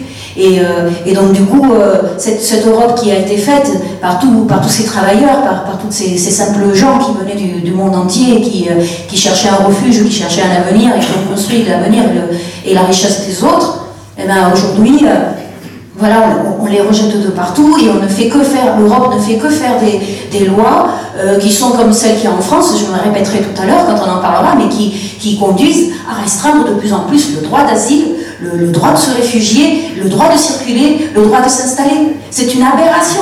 On est dans un monde qui est de plus en plus socialisé, qui est de plus en plus euh, euh, immense et euh, où la, communication, la circulation des idées va au rythme de la lumière et, on en est encore à empêcher les, personnes de, circuler euh, pour pouvoir vivre euh, décemment. En France, il y a 7% d'étrangers depuis à peu près les années 70. Euh, il y a beaucoup de gens qui sont issus de l'immigration, mais les étrangers tels, il n'y en, en a pas beaucoup. Ça, ça ne pose aucun problème qu'il y ait d'autres personnes qui arrivent et qui vont enrichir euh, ce pays, comme ils ont enrichi, comme, comme l'apport de- d'autres cultures, d'autres personnes apporte toujours une richesse. Donc, euh, c'est c'est- c'est aberrant ce qui se passe, et moi, ça me suffit pour dire que cette Europe-là, non, je n'en veux pas. Cette Europe-là, pour moi, elle ne peut pas être démocratique. Tout simplement parce que les lois qu'elle mène, c'est des lois pour protéger les intérêts des grandes entreprises publiques et privées qui dirigent le, monde. Enfin, il n'y a, pas, a par rapport à ça. Alors, ok, on, on élit de temps en temps des, personnes qui vont au Parlement, qui sont, certaines se battent sincèrement pour des choses, etc. Mais l'appareil en tant que tel de- de- des institutions européennes euh, est au service de chacun des États. Enfin, chaque État défend ses intérêts au sein de la communauté européenne il n'y aura pas, pas d'accord possible parce que ce sont des intérêts euh, concurrents. Voilà, et moi, moi, pour moi, ça, c'est pas la, la, la démocratie, c'est pas ça qui, qui, pourra apporter une vraie politique euh, respectueuse des personnes qui ont besoin de faire, euh, qui fuient leur pays ou qui veulent circuler. Non, non, ce sera pas possible. Donc, moi, effectivement. Alors, sur ce que, ce que disait. Le, la personne du PS, euh, bon, sur le, Mali, ben oui, moi je pense que les interventions françaises euh, en Afrique, eh ben, elles n'ont résolu aucun des problèmes. D'ailleurs, aujourd'hui, on ne peut pas dire que le problème soit résolu au Mali, loin de là. Par contre, par contre ça fait que, effectivement, il y a une présence française qui est là-bas, il y a des gens qui, euh, des, soldats qui sont, qui sont présents, et, ça n'a pas, ça, ça, peut retourner en ricochet euh, à travers euh, des groupes terroristes qui peuvent s'attaquer à la France en disant que la France là-bas est présente et qu'elle leur pose problème. Ça peut répercuter sur la population française ici, mais ça ne résout aucun problème là-bas. Et par contre, moi je pense que les problèmes là-bas, c'est pas aux armées étrangères, c'est pas à la France de les résoudre, c'est aux forces démocratiques qui existent là-bas. Et il y en a, et quand il y a des forces démocratiques, des syndicalistes, des gens qui s'organisent là-bas pour se battre, ils sont réprimés par leur gouvernement que la France soutient. Donc euh, moi, moi je, ne suis pas du tout d'accord pour dire que nous, nous pouvons être une solution pour ces... Nous, enfin notre gouvernement, avec lequel je ne m'identifie pas. C'est vrai que euh, euh, monsieur, étant donné qu'il représente un parti de gouvernement et que trouve que mes propos sont simplistes, c'est un compliment que je, dois, accepter, mais moi je ne suis pas simpliste, mais la politique est simple, c'est vrai, je ne défends pas un gouvernement qui actuellement est en train de mener des guerres impérialistes dans le monde, en tout cas d'avoir une présence dans, dans, dans le monde qui n'est pas dans le sens des peuples qui n'ont pas le sens des travailleurs, mais qui défendent les Bolloré, qui défendent les Total et qui défendent l'ensemble des multinationales qui pillent les peuples depuis l'époque des colonies et qui aujourd'hui les pillent d'une autre façon et, qui fait ensuite qu'ils sont obligés de, de se réfugier, de partir dans le monde entier.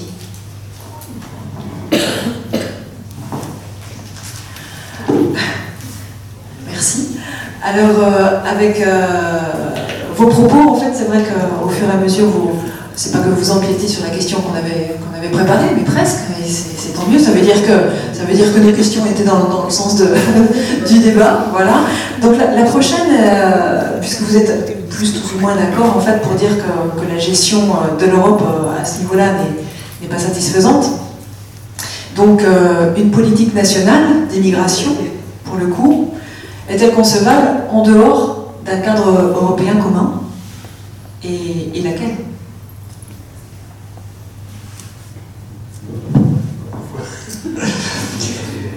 Oui, alors euh, j'aimerais quand même euh, faire un petit détour avant de répondre à la question. Bon, c'est un peu la règle du jeu. en, rappelant l'exposé des motifs de notre position euh, nationale, effectivement, sur cette question des, des, migrations. Je vais lire cette phrase et vous allez me dire si ça vous évoque quelque chose. Depuis 30 ans, le discours faisant de l'immigré le bouc émissaire de la crise de l'emploi, de la crise sociale, de la crise des banlieues, des déficits des budgets sociaux et des comptes de l'État, est passé subrepticement de l'extrême droite jusqu'au sommet de l'État. Je crois que ceci a été écrit en 2011. On peut s'interroger sur le fait que ça ait beaucoup changé. Et, c'est vrai que là, moi, je, veux évoquer quand même euh, une idée qui me tient à cœur, c'est, euh, je ne sais pas si vous avez entendu parler de ce qu'on appelle la triangulation. La triangulation, là, c'est un, processus, un procédé de communication politique qui a été expérimenté avec grand succès par Bill Clinton et par Tony Blair, en particulier, et qui consiste à emprunter à l'adversaire politique ses thématiques, voire ses positions, afin de lui piquer tout ou partie de ses électeurs. Euh, je, je, pense que certains voient où je veux en venir. Aujourd'hui, effectivement, euh, on est en droit de s'interroger là-dessus, quoi, hein, quand on voit ce qui se passe dans ce pays. Et donc, euh, effectivement, nous, par rapport à ça, nous, euh, naïvement, on va dire, en 2012, ce qu'on demandait dans notre programme pour les législatives de 2012, c'était un processus en continu de régularisation hein, par rapport à la politique d'immigration. Donc ça, relève effectivement de la... Hein, Puisqu'on l'a vu, les, les, politiques d'immigration, ça relève essentiellement des gouvernements nationaux, hein, dans l'état des choses. puisque l'Europe, euh, à ce niveau-là, n'existe pratiquement pas. Hein. Donc le processus a continué de régularisation et on demandait pour initier ce processus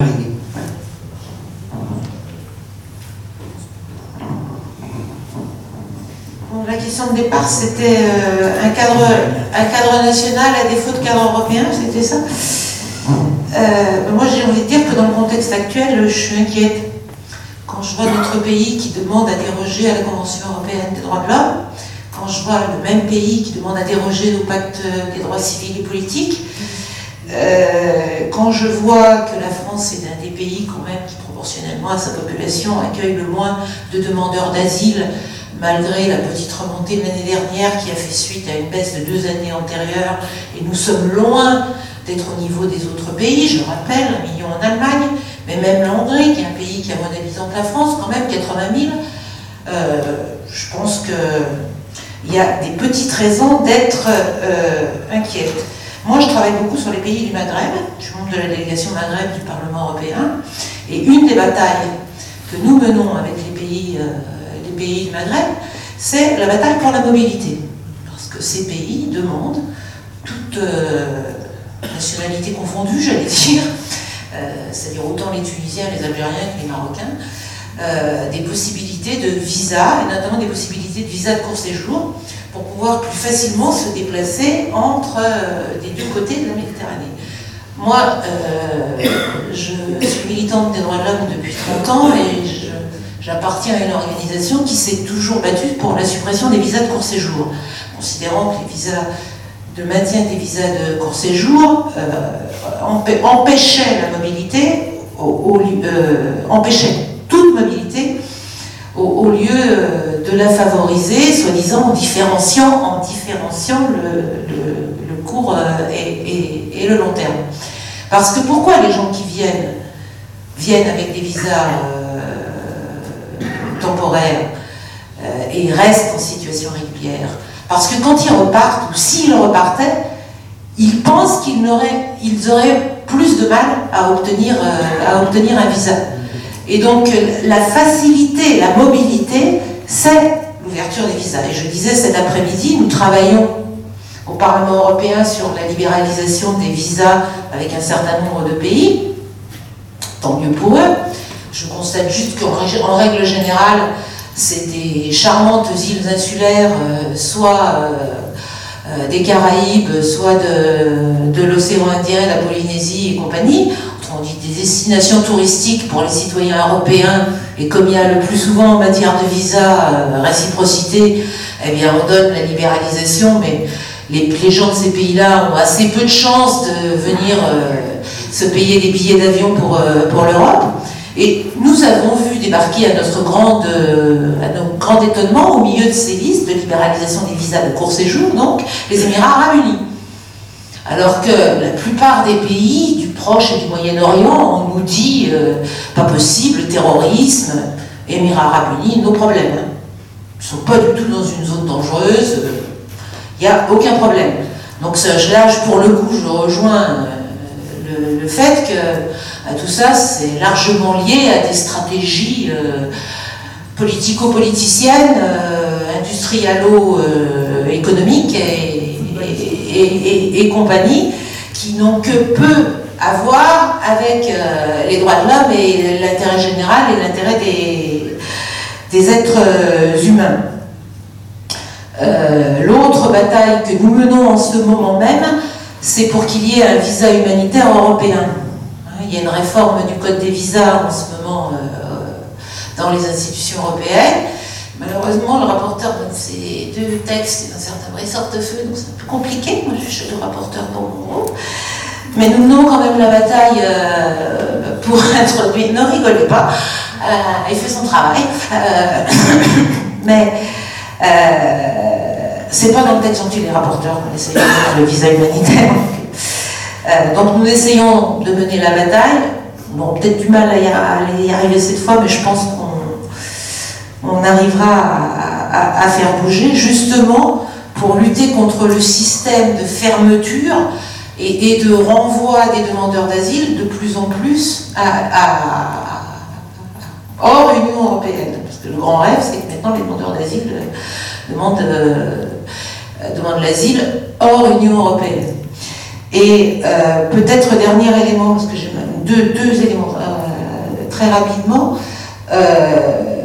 sur la situation Maghreb, ce qu'il faut constater, c'est que ces pays sont de plus en plus des pays euh, d'accueil, contraints et forcés par les politiques européennes. Et que l'on conditionne les aides à ces pays à la réadmission, les finances en tout cas, pour qu'ils empêchent par tous les moyens les ressortissants subsahariens de venir dans l'Union européenne. Première loge de cette politique d'ailleurs l'Espagne, hein, qui a arrosé le Sénégal notamment pour empêcher les migrants, de, les, migrants de continuer à migrer sur les Canaries. Ils ont déversé des tonnes de fric. Moi, ça m'a été dit euh, très directement par euh, des collègues euh, socialistes espagnols. Et puis par ailleurs, sur l'aide au développement, cest dire que je suis très agressive avec le gouvernement français et j'en suis contrite, mais je constate que si nous avons, nous avons bien rappelé les engagements à la COP21, ça fait 40 ans que les mêmes pays développés prétendent qu'ils vont enfin atteindre 0,7% du revenu national brut par pays en matière d'objectifs du développement pour les pays euh, dits en voie de développement, que année après année, eh ben, on reporte le terme un peu plus loin. Là, si ma mémoire l'objectif maintenant c'est 2050, et que depuis 3 ou 4 ans, j'ai plus le chiffre en tête, l'aide au développement de la France est dans cette pente-là, et pas dans cette pente-là, euh, ce qui est quand même un, scandale, y compris que la France était l'un des plus grands, contributeurs au, développement euh, euh, pour, les pays compte tenu de son histoire coloniale, pour ne pas dire colonialiste, et qu'aujourd'hui, elle est passée de la deuxième à la cinquième place. Donc je pense qu'on n'a pas tellement de quoi se vanter en la matière. Oui, je suis forcément d'accord sur la phrase. Euh, il est vraiment temps quand M. Castagnan parle de l'aide de la France euh, pour construire les pays d'Afrique et la sécurité là-bas. Les, populations là-bas vivent dans, la misère, elles sont réprimées dès qu'elles, bougent. Regardez ce qui se passe actuellement en Tunisie, c'est bien l'exemple quand même du fait que les, populations sont affamées au point qu'elles ne peuvent plus euh, voilà, supporter ça. Et les, grandes entreprises françaises ne sont pas là pour les. C'est pas des humanitaires. Hein. Enfin, je sais pas, on n'est pas des enfants de cœur, on n'est pas des, pas une non plus. Voilà. Et euh, ce, que, ce que je voulais dire, c'est que aussi, c'est que, euh, euh, par exemple, sur le cas des Syriens, la France avait été très émue, le gouvernement français actuel, sur le sol des, Syriens, après petit Thaïlande, etc., tout ça. bon, bah, il n'y a eu que 300 personnes qui ont, eu le, droit d'asile, ça, ça, ça, fait pas beaucoup, ça fait pas beaucoup, quoi. Et moi, je sais pas, moi, je vois avec les camarades de Sahraoui, pour certains, ça fait deux ans qu'ils sont là. Il y en a même qui sont déjà réfugiés. Ils ont même réussi à avoir, après toutes ces années, euh, et, ben, la, France ne respecte pas les lois qu'elle vote, hein, parce que, euh, et, les conventions internationales, la Convention de Genève, parce que normalement il doit y avoir une, aide juridique, une aide administrative, une aide sociale. Ils n'ont rien de tout ça. Ils sont à la rue, ils sont sous le pont Saint-Jean, enfin, ceux qui connaissent le Bordeaux, enfin à. Euh, ils ont été plusieurs fois démantelés, plusieurs fois ils se sont installés un peu plus loin, mais ils, n'ont rien de tout ça. La seule chose que euh, la métropole, euh, qui d'ailleurs gérée à la fois par la gauche et la droite, hein, tout le monde se, partage de responsabilités, tout ce qu'on leur a proposé, c'est 57 places à Pessac, dans un centre qui est ouvert de 22h à 7h seulement, où ils ne peuvent pas cuisiner, où ils ont des lits superposés, voilà. Ils sont en 200. voilà, les, les cadavres sont pleins. Et donc des personnes comme ça, en, dépit de toute, toute légalité, on, les, laisse dans la rue. Alors comment voulez-vous qu'ils travaillent? Comment voulez-vous qu'ils étudient même? Parce que beaucoup sont jeunes. Euh, puisqu'ils sont à la rue, ils ne peuvent même pas se toucher. Moi, moi, franchement, quand je vois ça, la France, la France pose toujours le veto euh, à, à l'ONU pour euh, la tenue du référendum d'autodétermination au, au, Sahara. Mais, mais c'est incroyable, quoi. Alors on en fait, des apatrides, on en fait des, voilà, des, personnes euh, abandonnées, sans, rien. Et comme ça, il y en a plein. Tous les camarades ici qui, qui militent à ERSF savent ce que c'est que le droit d'asile. Et ils savent que c'est jamais avant un an et demi qu'on peut l'avoir. Et encore. Enfin, c'est, et, et, toutes les lois, toutes parce que il y a des personnes qui demandent le droit d'asile pour les raisons pour lesquelles on disait, parce qu'ils sont chassés de leur pays par les guerres, par les conflits et par la misère dont, nos gouvernements sont responsables. Mais il y a aussi toutes les personnes qui, au fil des années, sont venues ici pour travailler, pour se rapprocher de leur famille. Euh, et euh, je crois que c'est euh, le représentant des Verts qui l'a dit. Effectivement, toutes les lois depuis les années 70, elles n'ont fait que créer des sans-papiers. Parce que plus ça va, plus les directives, ce sont des directives, effectivement, pour mettre de plus en plus d'entraves pour que les gens puissent avoir effectivement non seulement la possibilité d'être réfugiés, d'avoir le droit d'asile, mais même de pouvoir euh, être régularisé. Alors oui, il y a eu de petites régularisations, mais c'est rien par rapport au nombre de, sans-papiers qu'on crée constamment et qu'on et qu'on en vend sans rétention aussi, qu'on criminalise. Et il a été question de M. Valls. M. Valls, euh, ah, celui qui a dit euh, les blacks et les whites, c'est celui qui a, celui qui a parlé dans les termes dans lesquels il a parlé des Roms. Euh, vous croyez que ces gens-là peuvent faire quelque chose pour les, sans-papiers, pour les personnes euh, réfugiées, pour les immigrés? Moi, je pense qu'ils distillent toute une idéologie euh, qui, nauséabonde, qui aujourd'hui fait le lit du FN. Et si aujourd'hui le FN se retrouve dans la situation dans laquelle il est, moi je vois dans ma commune, il y a 22% des gens qui ont voté pour les FN, il y a 4 élus FN dans une commune banlieue populaire.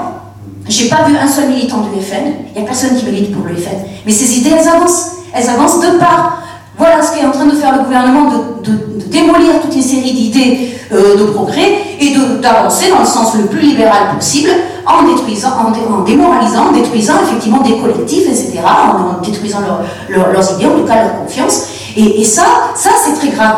Parce qu'actuellement, euh, qui c'est qui, nous sort la, déchéance de nationalité? C'est pas le FN, c'est une idée du FN, c'est une idée de la droite extrême. Ah ben maintenant c'est le gouvernement socialiste qui nous, défend la déchéance de nationalité, c'est-à-dire en finir avec le droit du sol, hein, au, passage, hein, c'est quand même surtout ça, sous prétexte de terrorisme ou autre chose. Euh, euh, donc ce recul-là, aujourd'hui, euh, oui, on, le paye très cher parce qu'aujourd'hui, le fait qu'il puisse y avoir aussi l'état d'urgence, l'état d'urgence qui a été instauré pour la première fois en 1956, vous rappelez par Guy Mollet, ça, ça, a été imposé par rapport à la guerre en Algérie, c'est-à-dire par rapport à la répression d'un peuple qui se battait pour sa liberté. Et, là, aujourd'hui, on nous ressort ces choses-là. Et pourquoi faire On ne les ressort pas contre les terroristes, parce que les terroristes continueront. on le sort contre les gens qui se battent, contre les salariés, contre les gouttières, contre, contre les, les, travailleurs de Ford. D'ailleurs, Philippe Poutou a reçu une convocation, hein, d'ailleurs, la semaine. Euh, voilà, contre les, pour criminaliser le mouvement social et aussi les soutiens aux sans-papiers. Et aussi les soutiens euh, au, à l'ORSF. Parce que le délit de solidarité, ça existe. Et ça va être plus facile de réprimer là-dessus. Alors oui, effectivement, ce qui est en train de se passer, c'est grave, c'est pour ça que je suis en colère, parce que effectivement, il y a un recul social et politique qui est mené par le gouvernement actuel et, qui conduit effectivement à faire de lui du FN, et le FN aujourd'hui est content, il n'a qu'à attendre. Il n'a qu'à attendre que ça tombe.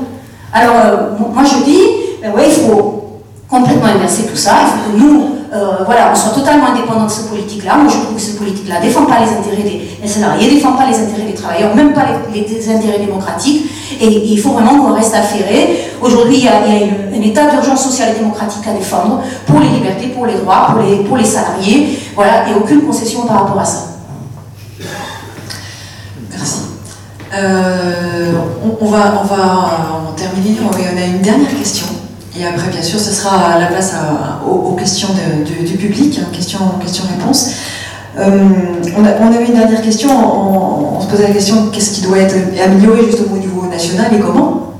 Et donc, le coup, euh, pour les différents partis représentés ici, on pose la question, à partir des, des, positions de principe respectueuses des droits humains présentes bien sûr dans vos programmes électoraux, comment passer aux actes?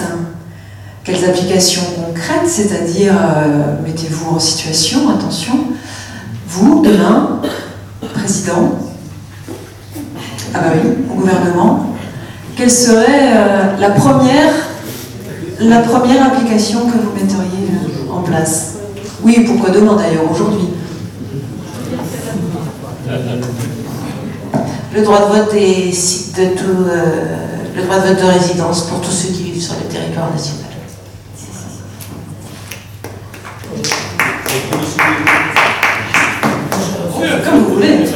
Je voulais en profiter pour dire toutes les choses que j'ai oubliées. J'avais trois, trois, trois, choses à dire en fait. Hein. Trois choses. Euh, euh, la première, donc, c'est par rapport effectivement à l'application de la nouvelle loi asile. Effectivement, je n'ai pas parlé. Euh, c'est vrai que cette loi, elle a été prise effectivement sous la pression de l'Union européenne parce qu'il y avait une directive asile et qu'il fallait la transposer et qu'on n'était pas à l'éclou, on était en dessous. 17 procédures d'infraction. On était en dessous du, seuil pourtant minimal. donc, bon. Et le problème de l'application, moi, moi je, J'entends bien tous les efforts qu'a fait euh, ma voisine de droite là pour euh, effectivement euh, sur ce texte. Et, mais le problème, c'est la sous-budgétisation que dans ce rapport d'ailleurs elle avait déjà signalé des politiques d'asile qui fait que effectivement on va se retrouver alors qu'on prétend raccourcir les délais de procédure avec des procédures qui seront tout aussi longues, à part que maintenant on reporte le retard sur les associations en, début de processus. Hein Il y a un article dans Le Monde très éclairant dernièrement là-dessus, hein les grands parcours des demandeurs d'asile. Donc effectivement, euh, ce qui était annoncé était bien sur le papier, à part que ça ne va pas se passer. Déjà, bon, rallongement, enfin non pas raccourcissement des procédures, mais on va sans doute rester à peu près au même niveau. Ensuite, sur euh, la question de l'hébergement, c'est bien d'avoir mis en place effectivement un programme de construction de nouvelles, places en CADA, voire un centre d'hébergement, mais on est dramatiquement en dessous des besoins parce qu'on avait un tel retard que c'est vraiment un plan d'urgence qu'il faudrait mener, c'est pas un plan de rattrapage, quoi. Hein. Et ce plan d'urgence, il, est, je sais pas, euh, j'ai pas les chiffres en tête, mais bien au-delà de, ce qui est dans les clous, là, de, ce qui est dans les tuyaux, je veux dire. Donc, euh, et avec cet effet pervers que nous, on a rencontré euh, ici localement déjà il y a quelques années, et qu'on voit se reprofiler, c'est-à-dire la mise en concurrence des personnes euh, sans hébergement, entre donc d'un côté les demandeurs d'asile, de l'autre on va dire les nationaux, hein, qui se retrouvent affectés finalement dans les mêmes filières d'hébergement, et avec euh, le sentiment qu'il va se développer d'une priorité donnée aux étrangers par rapport aux Français, et vous voyez tout, ce que certains effectivement ont conclu. Donc euh, euh, ça, c'est effectivement pour nous la priorité, accueillir dignement ceux qui sont là. Accueillir dignement ceux qui sont là. Alors je voudrais revenir aussi sur la question de Calais, parce que c'est vrai que je les, je les zappé ça. Et vous savez, sur la question de Calais, il y a quelque chose qui n'a pas, été dit que je voudrais dire, c'est qu'à Calais, la situation vient du fait que la France a accepté par un traité qui s'appelle le traité de Sanguette, hein, qui a été complété par le traité du Touquet, de jouer le rôle de sous-traitant, en quelque sorte, du Royaume-Uni hein, par rapport aux demandes d'asile au Royaume-Uni. C'est-à-dire qu'on joue les, pays frontaliers, hein, comme euh, effectivement on a parlé des pays du Maghreb ou de la Turquie euh, qui jouent ce rôle-là par rapport à l'Union Européenne, mais nous on joue le même rôle finalement à Calais par rapport au Royaume-Uni. Et donc effectivement, la première chose qu'il faudrait faire, c'est dénoncer ces, traités euh, que je qualifierais d'inégaux, hein, bon, et, et renégocier avec le Royaume-Uni, effectivement, euh, c'est traité pour le moins, parce que là, on est dans une situation où finalement on fait le sale boulot pour, euh, pour le gouvernement britannique. Quoi, hein. Et avec euh, toujours le même argument de l'appel d'air, je ne reviens pas dessus, qui, est un argument qu'on aimerait ne plus entendre. et enfin, je voudrais conclure en parlant d'une personne que j'ai découverte, une belle personne, c'est la mère de Lampedusa, vous avez entendu parler de Lampedusa, cette petite île entre la Sicile et la Tunisie? Voilà, donc euh, Nicolini, voici ce qu'elle dit. Elle dit euh, Elle appelle au bon sens, elle demande qu'on harmonise enfin les statuts de réfugiés en Europe, qu'on permette de déposer des demandes d'asile dans les ambassades des pays d'origine, plutôt que de laisser des gens persécutés risquer leur vie en mer et enrichir des passeurs.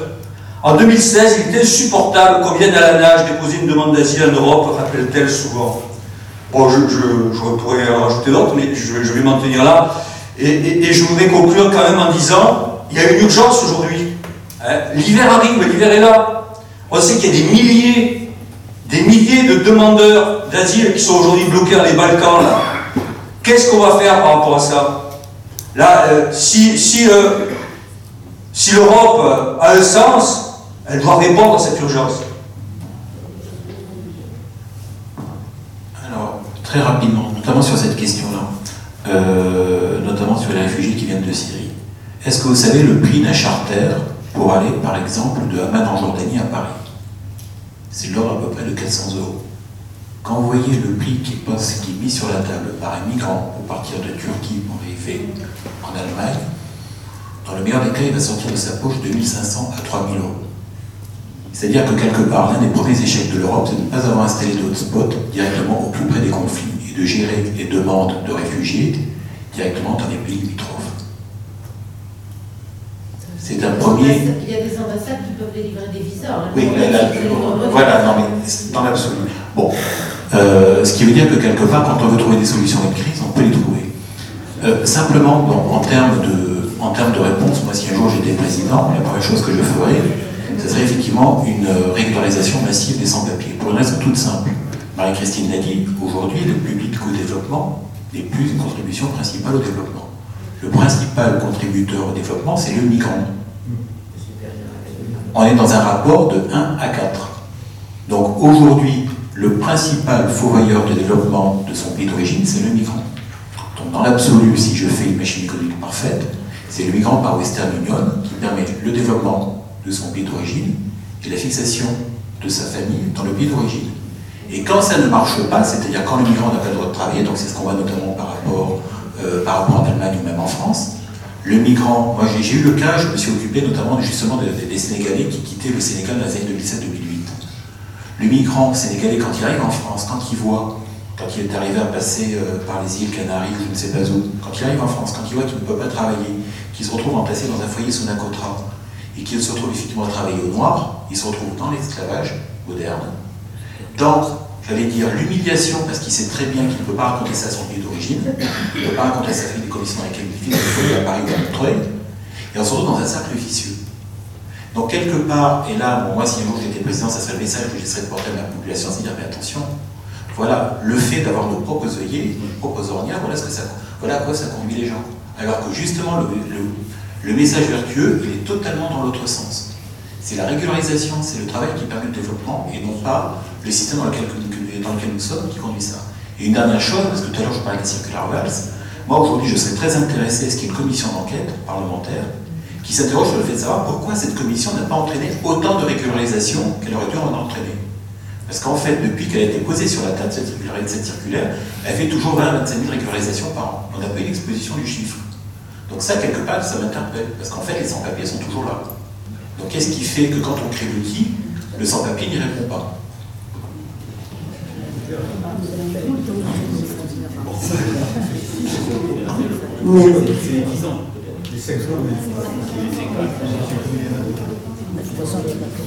Alors avant de répondre à la question de savoir ce que je ferais si j'étais présidente, je vais déjà vous dire tout simplement et très modestement ce que j'ai tenté de faire en tant que parlementaire dans le cadre d'un sujet qui traite euh, des mineurs euh, étrangers isolés, notamment qui euh, sont les tests osseux.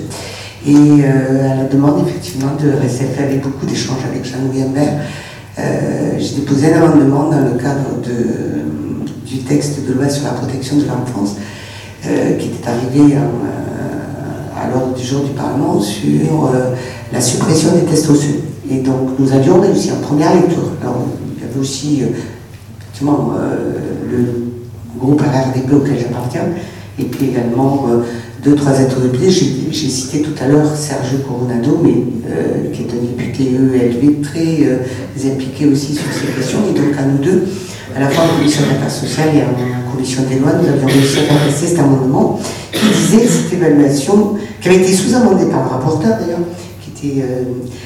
je me rappelle plus qui était rapporteur, cette évaluation ne peut être effectuée à partir de données radiologiques de maturité osseuse. Et donc ça veut dire que nous avions obtenu en première lecture la suppression euh, de la pratique des tests osseux pour déterminer euh, de l'âge. Je ne rentre pas dans les détails pour aller vite, mais je crois que vous comprenez tout ça, à quoi je veux faire allusion.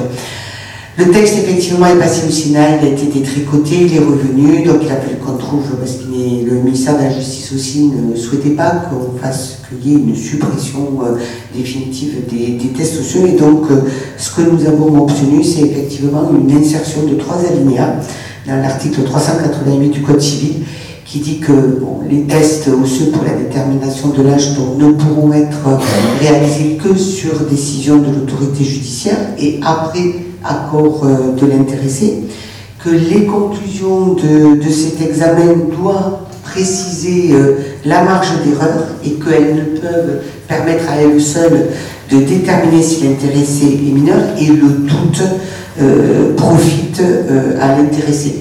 Et, dans le cas de doute, euh, il ne peut pas être procédé à une évaluation de son âge à partir du développement euh, pubertaire des caractères sexuels primaires et secondaires. Donc je voulais euh, donner cette information. C'est vrai qu'on n'a pas obtenu le, la suppression, je le regrette. Ceci dit, nous avons obtenu que dans le Code de la famille et de l'aide sociale, eh bien, là, nous puissions que ces tests être soit encadrés et soit euh, visés par le juge. Je ne reprends pas les éléments que je vous ai donnés. Et euh, je crois que euh, en termes humanitaires, mais je pense que nous avons fait un petit bout de chemin. Alors après, si j'étais présidente, je vais vous dire, il y aurait tellement de choses à faire qui auraient un caractère prioritaire que je ne vais pas prendre de risques parce que je ne serai jamais présidente, donc je ne peux pas faire le soir, ce soir de ce que je ferai en priorité. Moi, je vais, profiter du fait que je vais donner le, dernier mot à Monica euh, pour, et la prise de parole de Janine Duvier pour vous dire que en haut, euh, à la sortie, vous pourrez trouver euh, une petite brochure sur les tests osseux et publiée par RESF que vous pouvez bien sûr l'acheter. alors, présidente. Ben, je suis militante depuis un petit moment et voilà, je, sais ce que c'est que bagarrer. Et, euh, je pense que vous aussi, et que la première des choses, c'est continuer à se battre. Parce que si euh, cet été, euh, l'été dernier, on a parlé du drame, du drame des, migrants, c'est pas parce qu'il était nouveau, effectivement, je pense que là-dessus on est tous d'accord, ça a toujours existé, mais là c'est particulièrement grave. Mais c'est surtout parce que l'opinion s'en est alertée et que c'est les militants qui, voilà, qui, ont, bataillé pour faire en sorte que les gouvernements fassent au moins semblant de s'émouvoir. Voilà. Et, ça, c'est sûr que ça, il faudra toujours euh, voilà, continuer à se battre. Euh, la, deuxième chose aussi que je voulais dire, c'était que, euh, ben oui, effectivement, il faut abroger toutes les lois de liberticide. Toutes les lois, Pasqua, Debré, Kiles, enfin j'en passe, hein, toutes celles qu'il y a eu sur les centres de rétention, contre le droit d'asile, contre le regroupement familial, enfin toutes les lois qu'il y a eu, qu'il y a eu qu'elles soient de droite ou de gauche, parce que tout le monde se partage, tout le monde en a fait, ben oui, effectivement, toutes ces lois-là, il faudrait les abroger. Et si effectivement il y avait un gouvernement de gauche, on les aurait abrogées depuis longtemps, mais c'est tout le contraire. De même que la régularisation des sans-papiers, effectivement, la régularisation pas au, cas par cas, mais massive, parce qu'actuellement, vivre, effectivement, ça a été dit, euh, euh, sans papier, mais c'est ne pas vivre, c'est se cacher, c'est être euh, voilà, un sous-homme, une sous-femme, et, et, ça c'est inadmissible au XXIe siècle. Voilà. Euh, les sans-papiers euh, sont, nos frères, voilà, sont nos frères de classe, ils, travaillent, ils vivent avec nous et, voilà, c'est inadmissible. D'ailleurs, euh, les sans-papiers payent aussi la TVA, hein, puisqu'ils consomment, donc ils payent l'impôt le plus injuste de tous, parce que celui qui est le plus inégal, tout le monde le paye. Voilà, et ils n'ont pas le droit. effectivement, comme le disait ma voisine, le droit de vote à toutes les élections, pas seulement aux élections municipales. D'ailleurs, je ne comprends pas pourquoi, y compris des gens de gauche, parce qu'ils peuvent voter aux élections municipales, les immigrés. Euh, ils, payent leurs impôts comme nous, ils ont leurs enfants dans nos écoles, euh, et ils ne pourraient pas se prononcer sur le président de la République. C'est quoi cette histoire-là? Et euh, également sur, évidemment, la liberté d'installation la liberté de, euh, de, circulation, comme les marchandises peuvent circuler à travers le monde, les hommes aussi, les femmes aussi, euh, et il n'y a pas de raison, parce qu'ils sont pauvres, parce qu'ils ne sont pas émirs, ils ne puissent pas circuler, et par contre ils, se prennent tous les préjugés racistes. Hein. Parce que le racisme c'est contre les, les pauvres, hein. euh, pas contre les gens qui ont, qui ont des clubs de foot. Et pour terminer, ben oui, moi j'affirme, j'affirme effectivement que nous sommes une seule classe ouvrière, je suis, je suis terre ouvrière ici, je le dis avec d'autant plus de fierté. Voilà, nous sommes une seule classe ouvrière euh, d'exploités qui venons de partout et d'ailleurs, et voilà, nos intérêts sont communs. Et effectivement, je pense que la société changera quand ce sera nous-mêmes qui prendrons nos affaires en main. Je ne crois pas que ce sera par euh, la présidence de la République, mais par des assemblées euh, de travailleurs autogérés. Merci. Alors,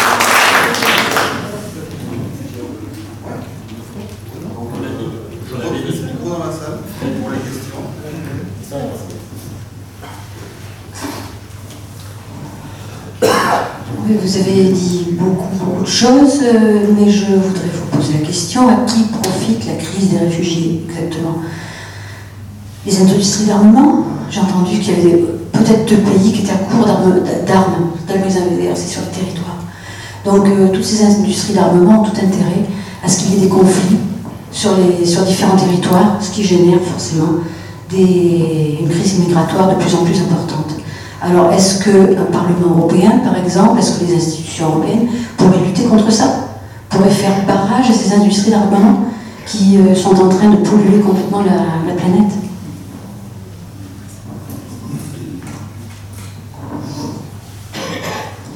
Je ne sais pas si la crise des réfugiés profite euh, directement euh, l'industrie d'armement, mais ce qui est sûr, c'est que l'Europe forteresse, oui, parce que tout ce qui est mis en place en termes de surveillance ou de fichage, c'est des industries euh, militaires qui, enfin, oui, industries militaires, paramilitaires qui, les mettent en place. Les systèmes de, surveillance de fil, de fichage de frontières, c'est des industries militaires.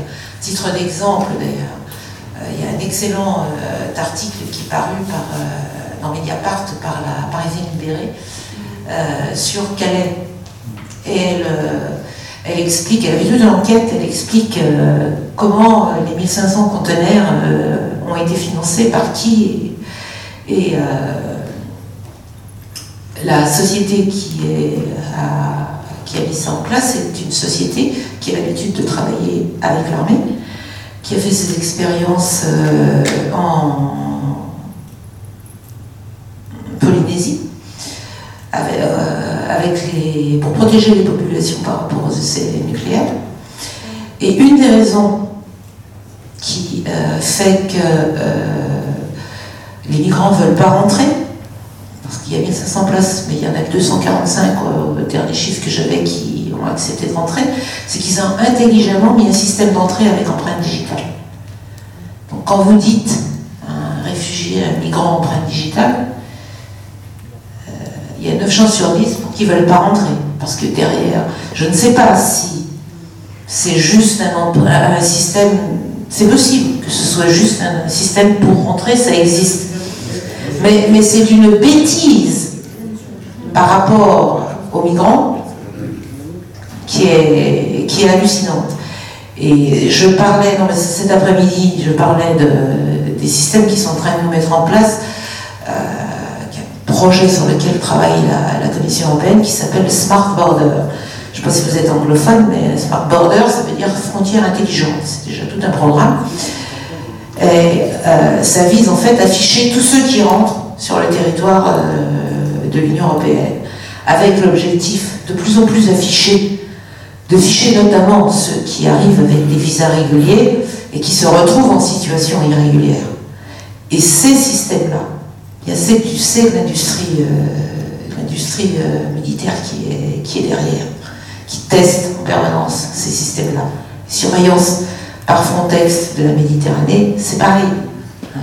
Et alors par ailleurs, je vais encore attaquer le gouvernement français, tant pis. Euh, moi, ça me rend malade de savoir qu'aujourd'hui, la France est la deuxième puissance en termes de vente d'armes. Et qu'on vend à tout, tout le monde et n'importe qui, notamment à l'Égypte, notamment à l'Arabie Saoudite. Et on sait ce qu'ils en font. En Égypte, on massacre euh, les militants euh, pacifistes euh, parce que c'est les mêmes secteurs. Hein. le sécuritaire, le paramilitaire, c'est les mêmes industries qui travaillent, qui travaillent en la matière.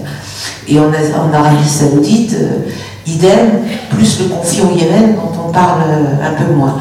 Une des choses que l'on fait au, Parlement européen, c'est qu'on essaye d'interdire l'exportation d'armes, euh, comment on appelle ça, létales, hein, qui peuvent être utilisées notamment par les policiers pour la répression des manifestations par les entreprises européennes.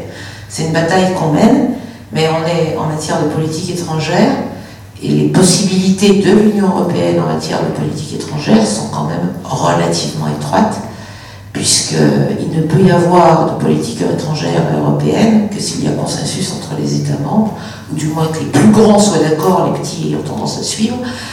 Donc, euh, tout ça est une belle illusion.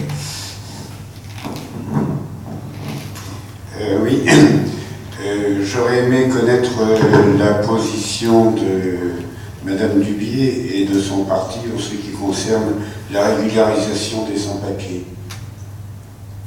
Euh, et il semble au discours euh, entendu que euh, l'Europe semble presque être un épouvantail. Tantôt c'est elle qui fait tout, tantôt euh, elle ne fait rien ou elle est incapable de faire. Donc euh, sur, quel, euh, sur quel cheval de bataille se, placer. Donc eu, égard à ça, je voulais vous poser à tous la question, l'espace Schengen, est-ce qu'il vous convient? Est-ce qu'il convient de le modifier? Est-ce qu'il convient d'annuler? Et pourquoi?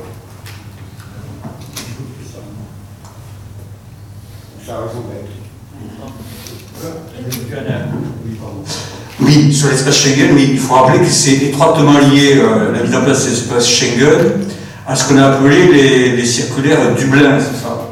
Hein, Je ne me trompe pas, les, amis, vous me soutenez. Bon, euh, circulaires Dublin qui prévoient que euh, quand quelqu'un rentre euh, dans l'Union, dans cet espace Schengen, qui au passage ne correspond pas exactement à l'Union Européenne, hein.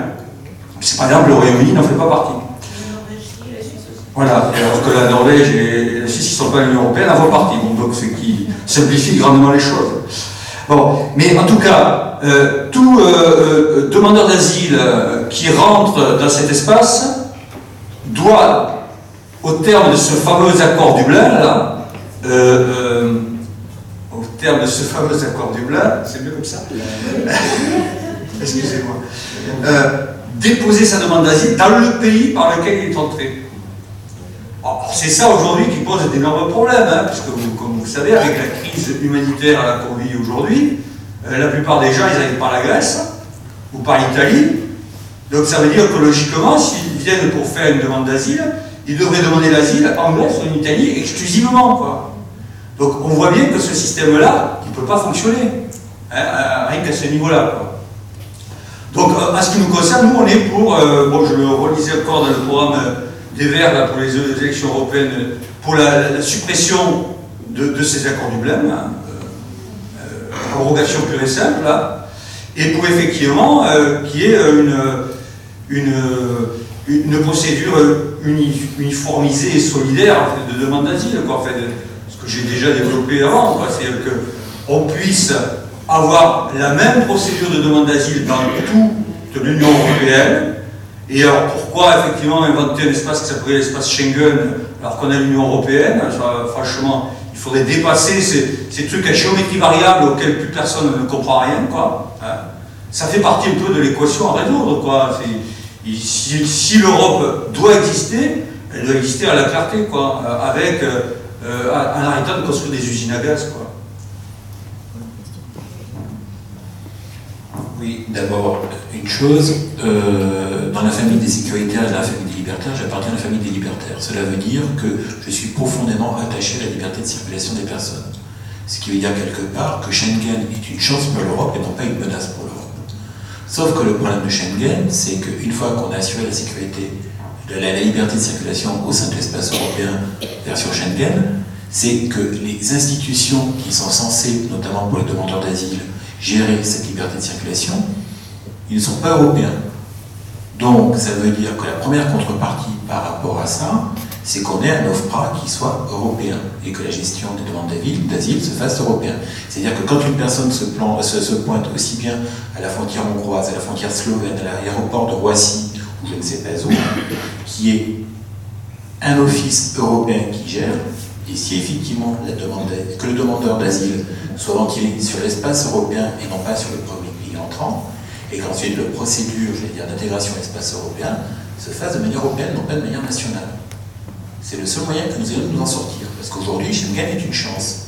À un point tel que c'est tellement une chance qu'aujourd'hui on met des barbelés partout. Parce qu'effectivement, tout le monde est sur un repli sécuritaire. Mais quelque part, aujourd'hui, le problème de cette liberté de circulation, on sait très bien que les personnes qui rentrent en Europe, elles vont vers deux ou trois pays clés. C'est là où ça pose problème.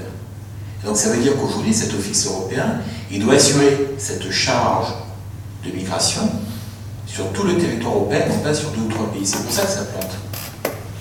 Aujourd'hui, les pays qui ont, euh, qui ont commencé à freiner, c'était notamment l'Autriche et les Scandinaves, parce qu'à un moment donné, ils étaient en situation de saturation. Et si derrière ça a bloqué, c'est parce qu'on avait peur du refoulement. Donc comme on a peur du refoulement, on interdit l'entrée. Donc c'est ça le mécanisme. Et quelque part, la situation aujourd'hui, c'est ça, c'est que la contrepartie de Schengen, il faut que les comme Schengen est un espace européen, il faut que les organismes qui gèrent cet espace soient aussi européens. Un autre point sur lequel, et euh, je, je, je là-dessus, euh, l'autre point aujourd'hui qui, qui, m'interpelle par rapport à, cette gestion, euh, ben je, l'ai perdu, donc je reviendrai plus tard, mais ça me reviendra. Merci. Vous m'avez posé euh, une question directe sur euh, la régularisation des sans-papiers. Euh, donc je vais faire une réponse en, deux temps. Oui, je suis pour la régularisation des personnes qui sont arrivées sur le sol français, des femmes qui ont demandé l'asile. Ça a duré trois ans avec les recours et tout. Ils ont les enfants, les enfants sont scolarisés et puis au bout de trois ans, trois ans et demi, ils sont déboutés. Et ensuite, eh ben, euh, ils attendent effectivement de pouvoir avoir les 5 ans de séjour, euh, alors que les enfants sont scolarisés, alors qu'ils sont déjà pris des habitudes à. Donc là, je vous répondrai oui, je suis pour une régularisation de ces familles-là, dès lors qu'elles ont été déboutées du droit d'asile, qu'elles sont installées sur le sol français, et, que voilà, enfin, a- on n'a aucune possibilité, euh, et, et ça serait inhumain que de vouloir les renvoyer dans les pays d'où dans le pays ils viennent. Donc oui, je suis pour cette régularisation. Ensuite, euh, il y a des, euh, y a d'autres cas de figure euh, où, où on est sans papier, d'abord parce que euh, on n'a pas déposé de demande, parce qu'il n'y a pas que l'asile, hein, il y a aussi les, les- les étrangers qui sont en situation irrégulière et qui relèvent de l'immigration. Et je pense absolument que là, un droit et que ce droit doit être respecté. Et, euh, et qu'à un moment donné, effectivement, dans certaines situations, quand il y a euh, des obligations de quitter le territoire français, bien, effectivement, il faudra. euh, on, peut, dans certains cas, pouvoir les mettre en œuvre. Mais avant ça, je crois qu'il y a aussi un travail de l'aide au. Et ça, c'est aussi un, euh, un point dans la réforme du droit d'asile.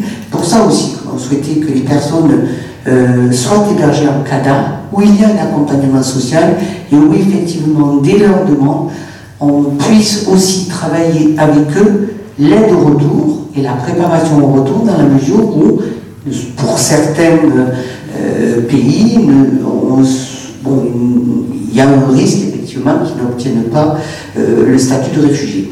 Deuxième question, sur l'espace Schengen, je suis pour la non, je je suis pour la libre circulation des, des, des- la libre circulation à l'intérieur euh, de l'espace Schengen et je suis pour le renforcement des frontières au niveau de l'Europe et donc le renforcement des moyens de Frontex. Je peux vous demander, pardon, pour, euh, pour la première partie, euh, pourquoi est-ce qu'une proposition de loi, par exemple de votre part ou de votre groupe, n'est pas déposée à l'Assemblée nationale ou au Sénat? Sur, sur la régularisation. Concernant la, régula- la régularisation pardon, de tous les sans-papiers. Parce que je vous ai dit que je n'étais pas pour la régularisation de tous les sans-papiers, mais qu'il y a des cas de figure sur lesquels je crois en effet que nous devons le faire. Et je vous ai cité euh, les exemples précis, notamment de- des, des familles qui sont installées déjà depuis euh, plus de 3-4 ans du fait de la lenteur des procédures. L'objectif de la réforme des droits d'asile, c'est de réduire l'instruction du délai à 9 mois. Ce qui n'empêcherait pas éventuellement la, la, la, Non, de déposer une proposition de loi restrictive. Mais c'est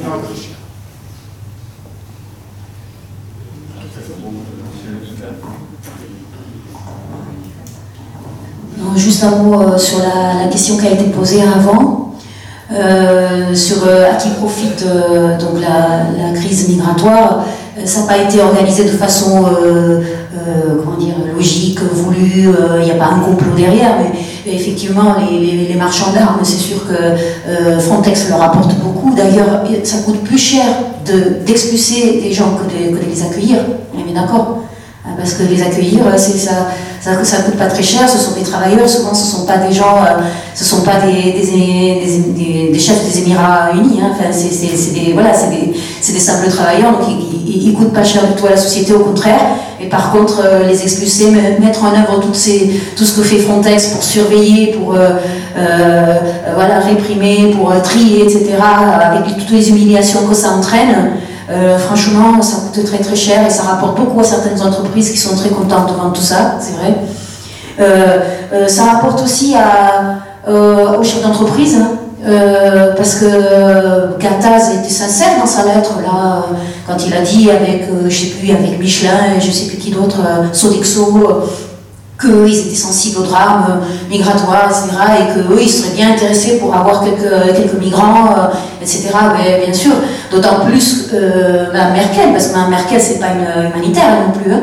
Elle, si, elle a, si elle a pris des, des réfugiés, c'est parce qu'ils étaient qualifiés et qu'elle en avait besoin, la population qui est relativement vieillissante, ils ont besoin de renouveler euh, main-d'œuvre, donc il euh, ne euh, faut pas se faire d'illusions sur ce qui a fait qu'ils ont, qu'ils ont pris des, quelques réfugiés, que maintenant ils ferment la porte aussi, ils la ferment aussi violemment que les autres. Hein.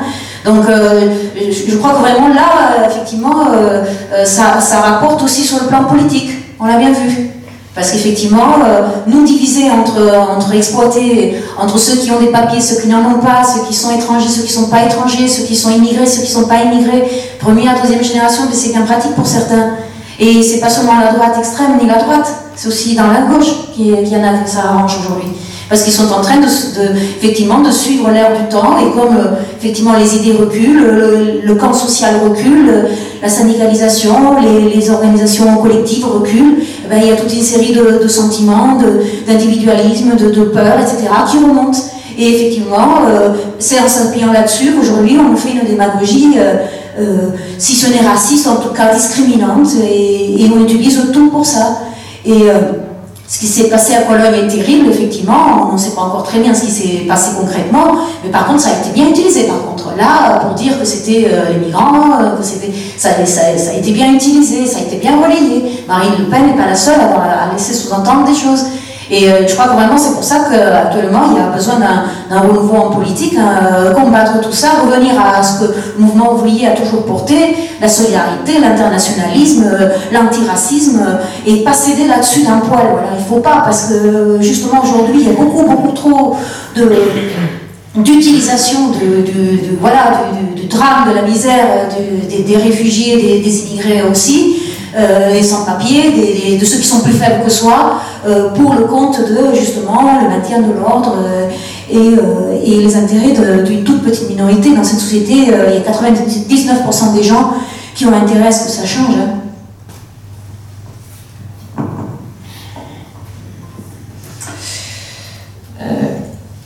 Moi, j'essaye toujours d'être pragmatique. C'est pas toujours facile. mais Aujourd'hui, on a un espace européen avec 28 États membres qui est à géographie très variable. Il y a l'Union européenne en tant que telle, avec euh, des possibilités d'opt-out, comme on dit dans le jargon européen. Non, les champions sont les Britanniques, mais il n'y a pas que. Les Danois savent très bien faire aussi, et quelques autres en fonction de leurs euh, intérêts on a un espace euh, économique européen qui lui regroupe l'ensemble des pays de l'Union européenne, plus euh, la Norvège, plus l'Islande. Les Islandais ne veulent pas rentrer dans l'Union européenne, mais ils sont dans l'espace économique. On a effectivement euh, Schengen.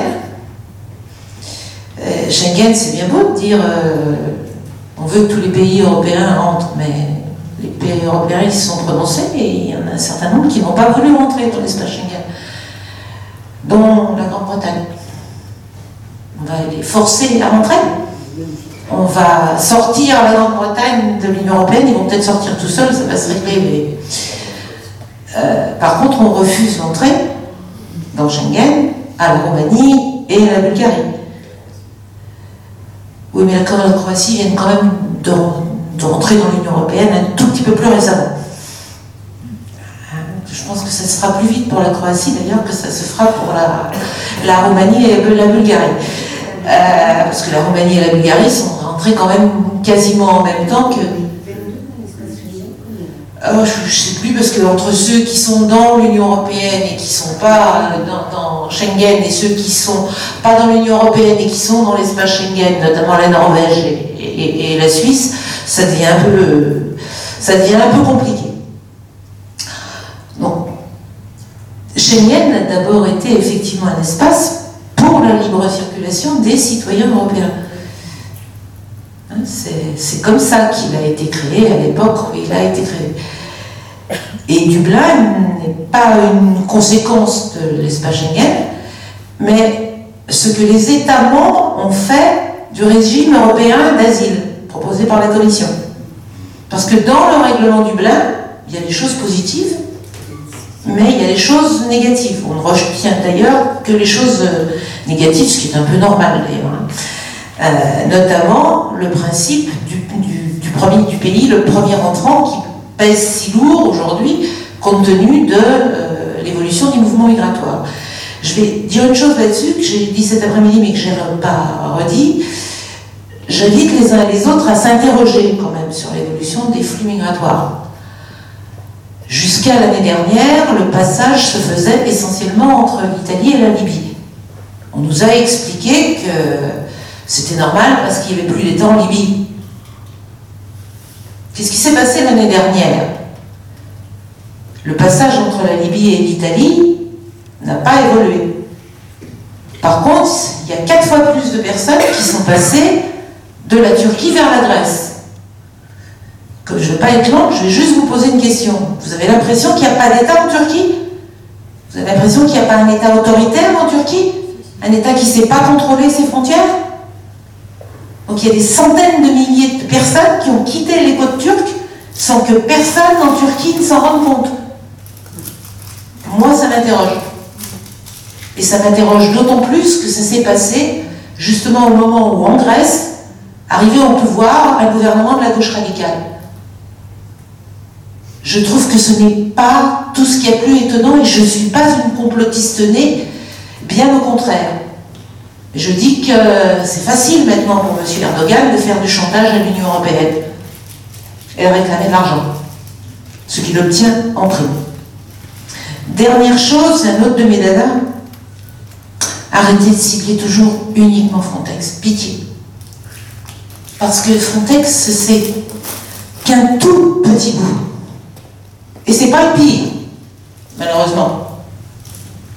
Frontex, c'est Frontex, c'est 176 millions d'euros annuels pour le budget euh, de cette année. C'est vrai qu'il a beaucoup augmenté et au départ, en 2009, c'était 90 millions. Mais les politiques migratoires de l'Union européenne, ça coûte 10 milliards d'euros. 10 milliards d'euros qui vont en grande partie, sur 6 milliards et demi, je crois, 7, qui vont à 80% dans les États membres pour les aider dans leur politique migratoire, et notamment leur le contrôle aux frontières, y compris la construction de murs.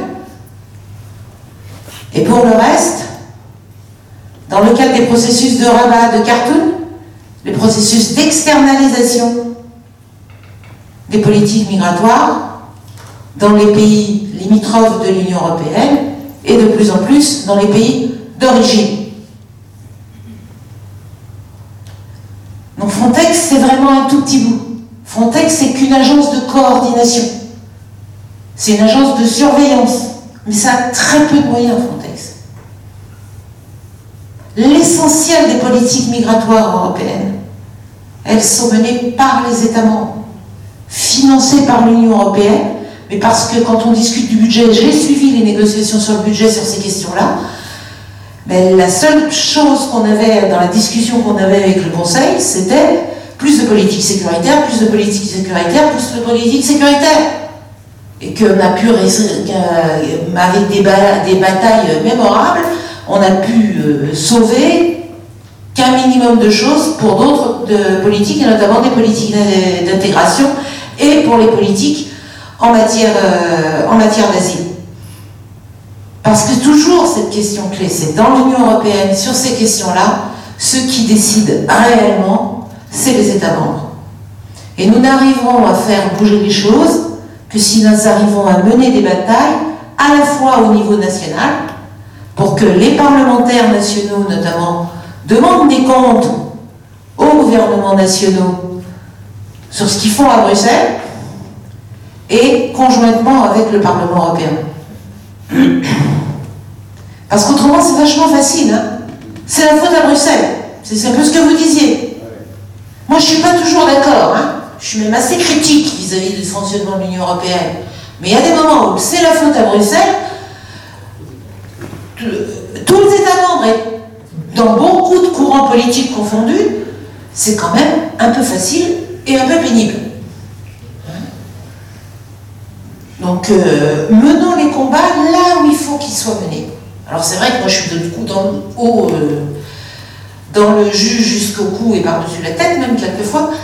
Mais il y a des choses, si vous voulez, c'est insupportable quand on vit les choses comme elles se font, comme elles se construisent, et, qu'on voit la manipulation des opinions publiques. Alors, je ne sais plus qui tout à l'heure disait, euh, je crois que c'est toi, oui, on a, on a besoin de mobilisation citoyenne sur ces questions-là et, elles peuvent marcher. La preuve, euh, le Parlement européen a, rejeté ACTA, euh, accord sur la contrefaçon, euh, à une très large majorité. Et la bagarre sur le TTIP n'est pas terminée. Parce qu'au final, nous aurons le dernier mot. Et je peux vous dire que grâce à la mobilisation citoyenne sur ces questions-là, les choses ont déjà beaucoup évolué à l'intérieur du Parlement européen. Donc ces mobilisations citoyennes, elles sont très importantes sur ces questions-là, mais aussi sur celles-là, parce que le Parlement européen est plutôt un allié, parce que contrairement à ce, qui peut étonner les uns et les autres, pour des raisons historiques, des groupes politiques les uns, et les autres, on, a plutôt, mais non, mais pour des raisons y compris historiques, parce que les libéraux sont avec nous sur ces questions-là, alors qu'en matière économique, ils sont insupportables, mais sur ces questions-là, ils sont avec nous, on a une majorité au Parlement européen. Donc on arrive à du rapport de force. Mais si on n'a pas une mobilisation citoyenne derrière nous, il y a du rapport de force pur et dur entre le Conseil et les parlements européens, et là c'est retour à la réelle politique, les gouvernements font pression sur leurs parlementaires, et eh ben, terminé. Ça ne peut marcher que s'il y a une véritable mobilisation citoyenne.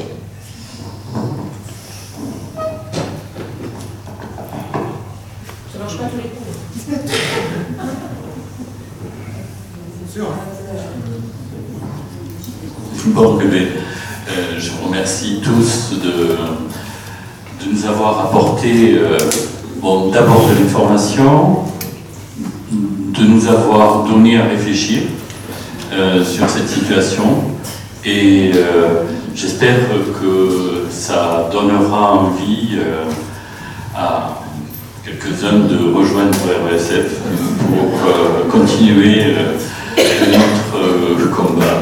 Voilà, je vous remercie tous d'être venus, d'avoir participé à ce débat. Il y a Laurent qui dit que ceux qui n'ont pas contribué à remplir le chapeau euh, peuvent le faire encore ce soir. C'est un carton, hein. c'est une session de rattrapage.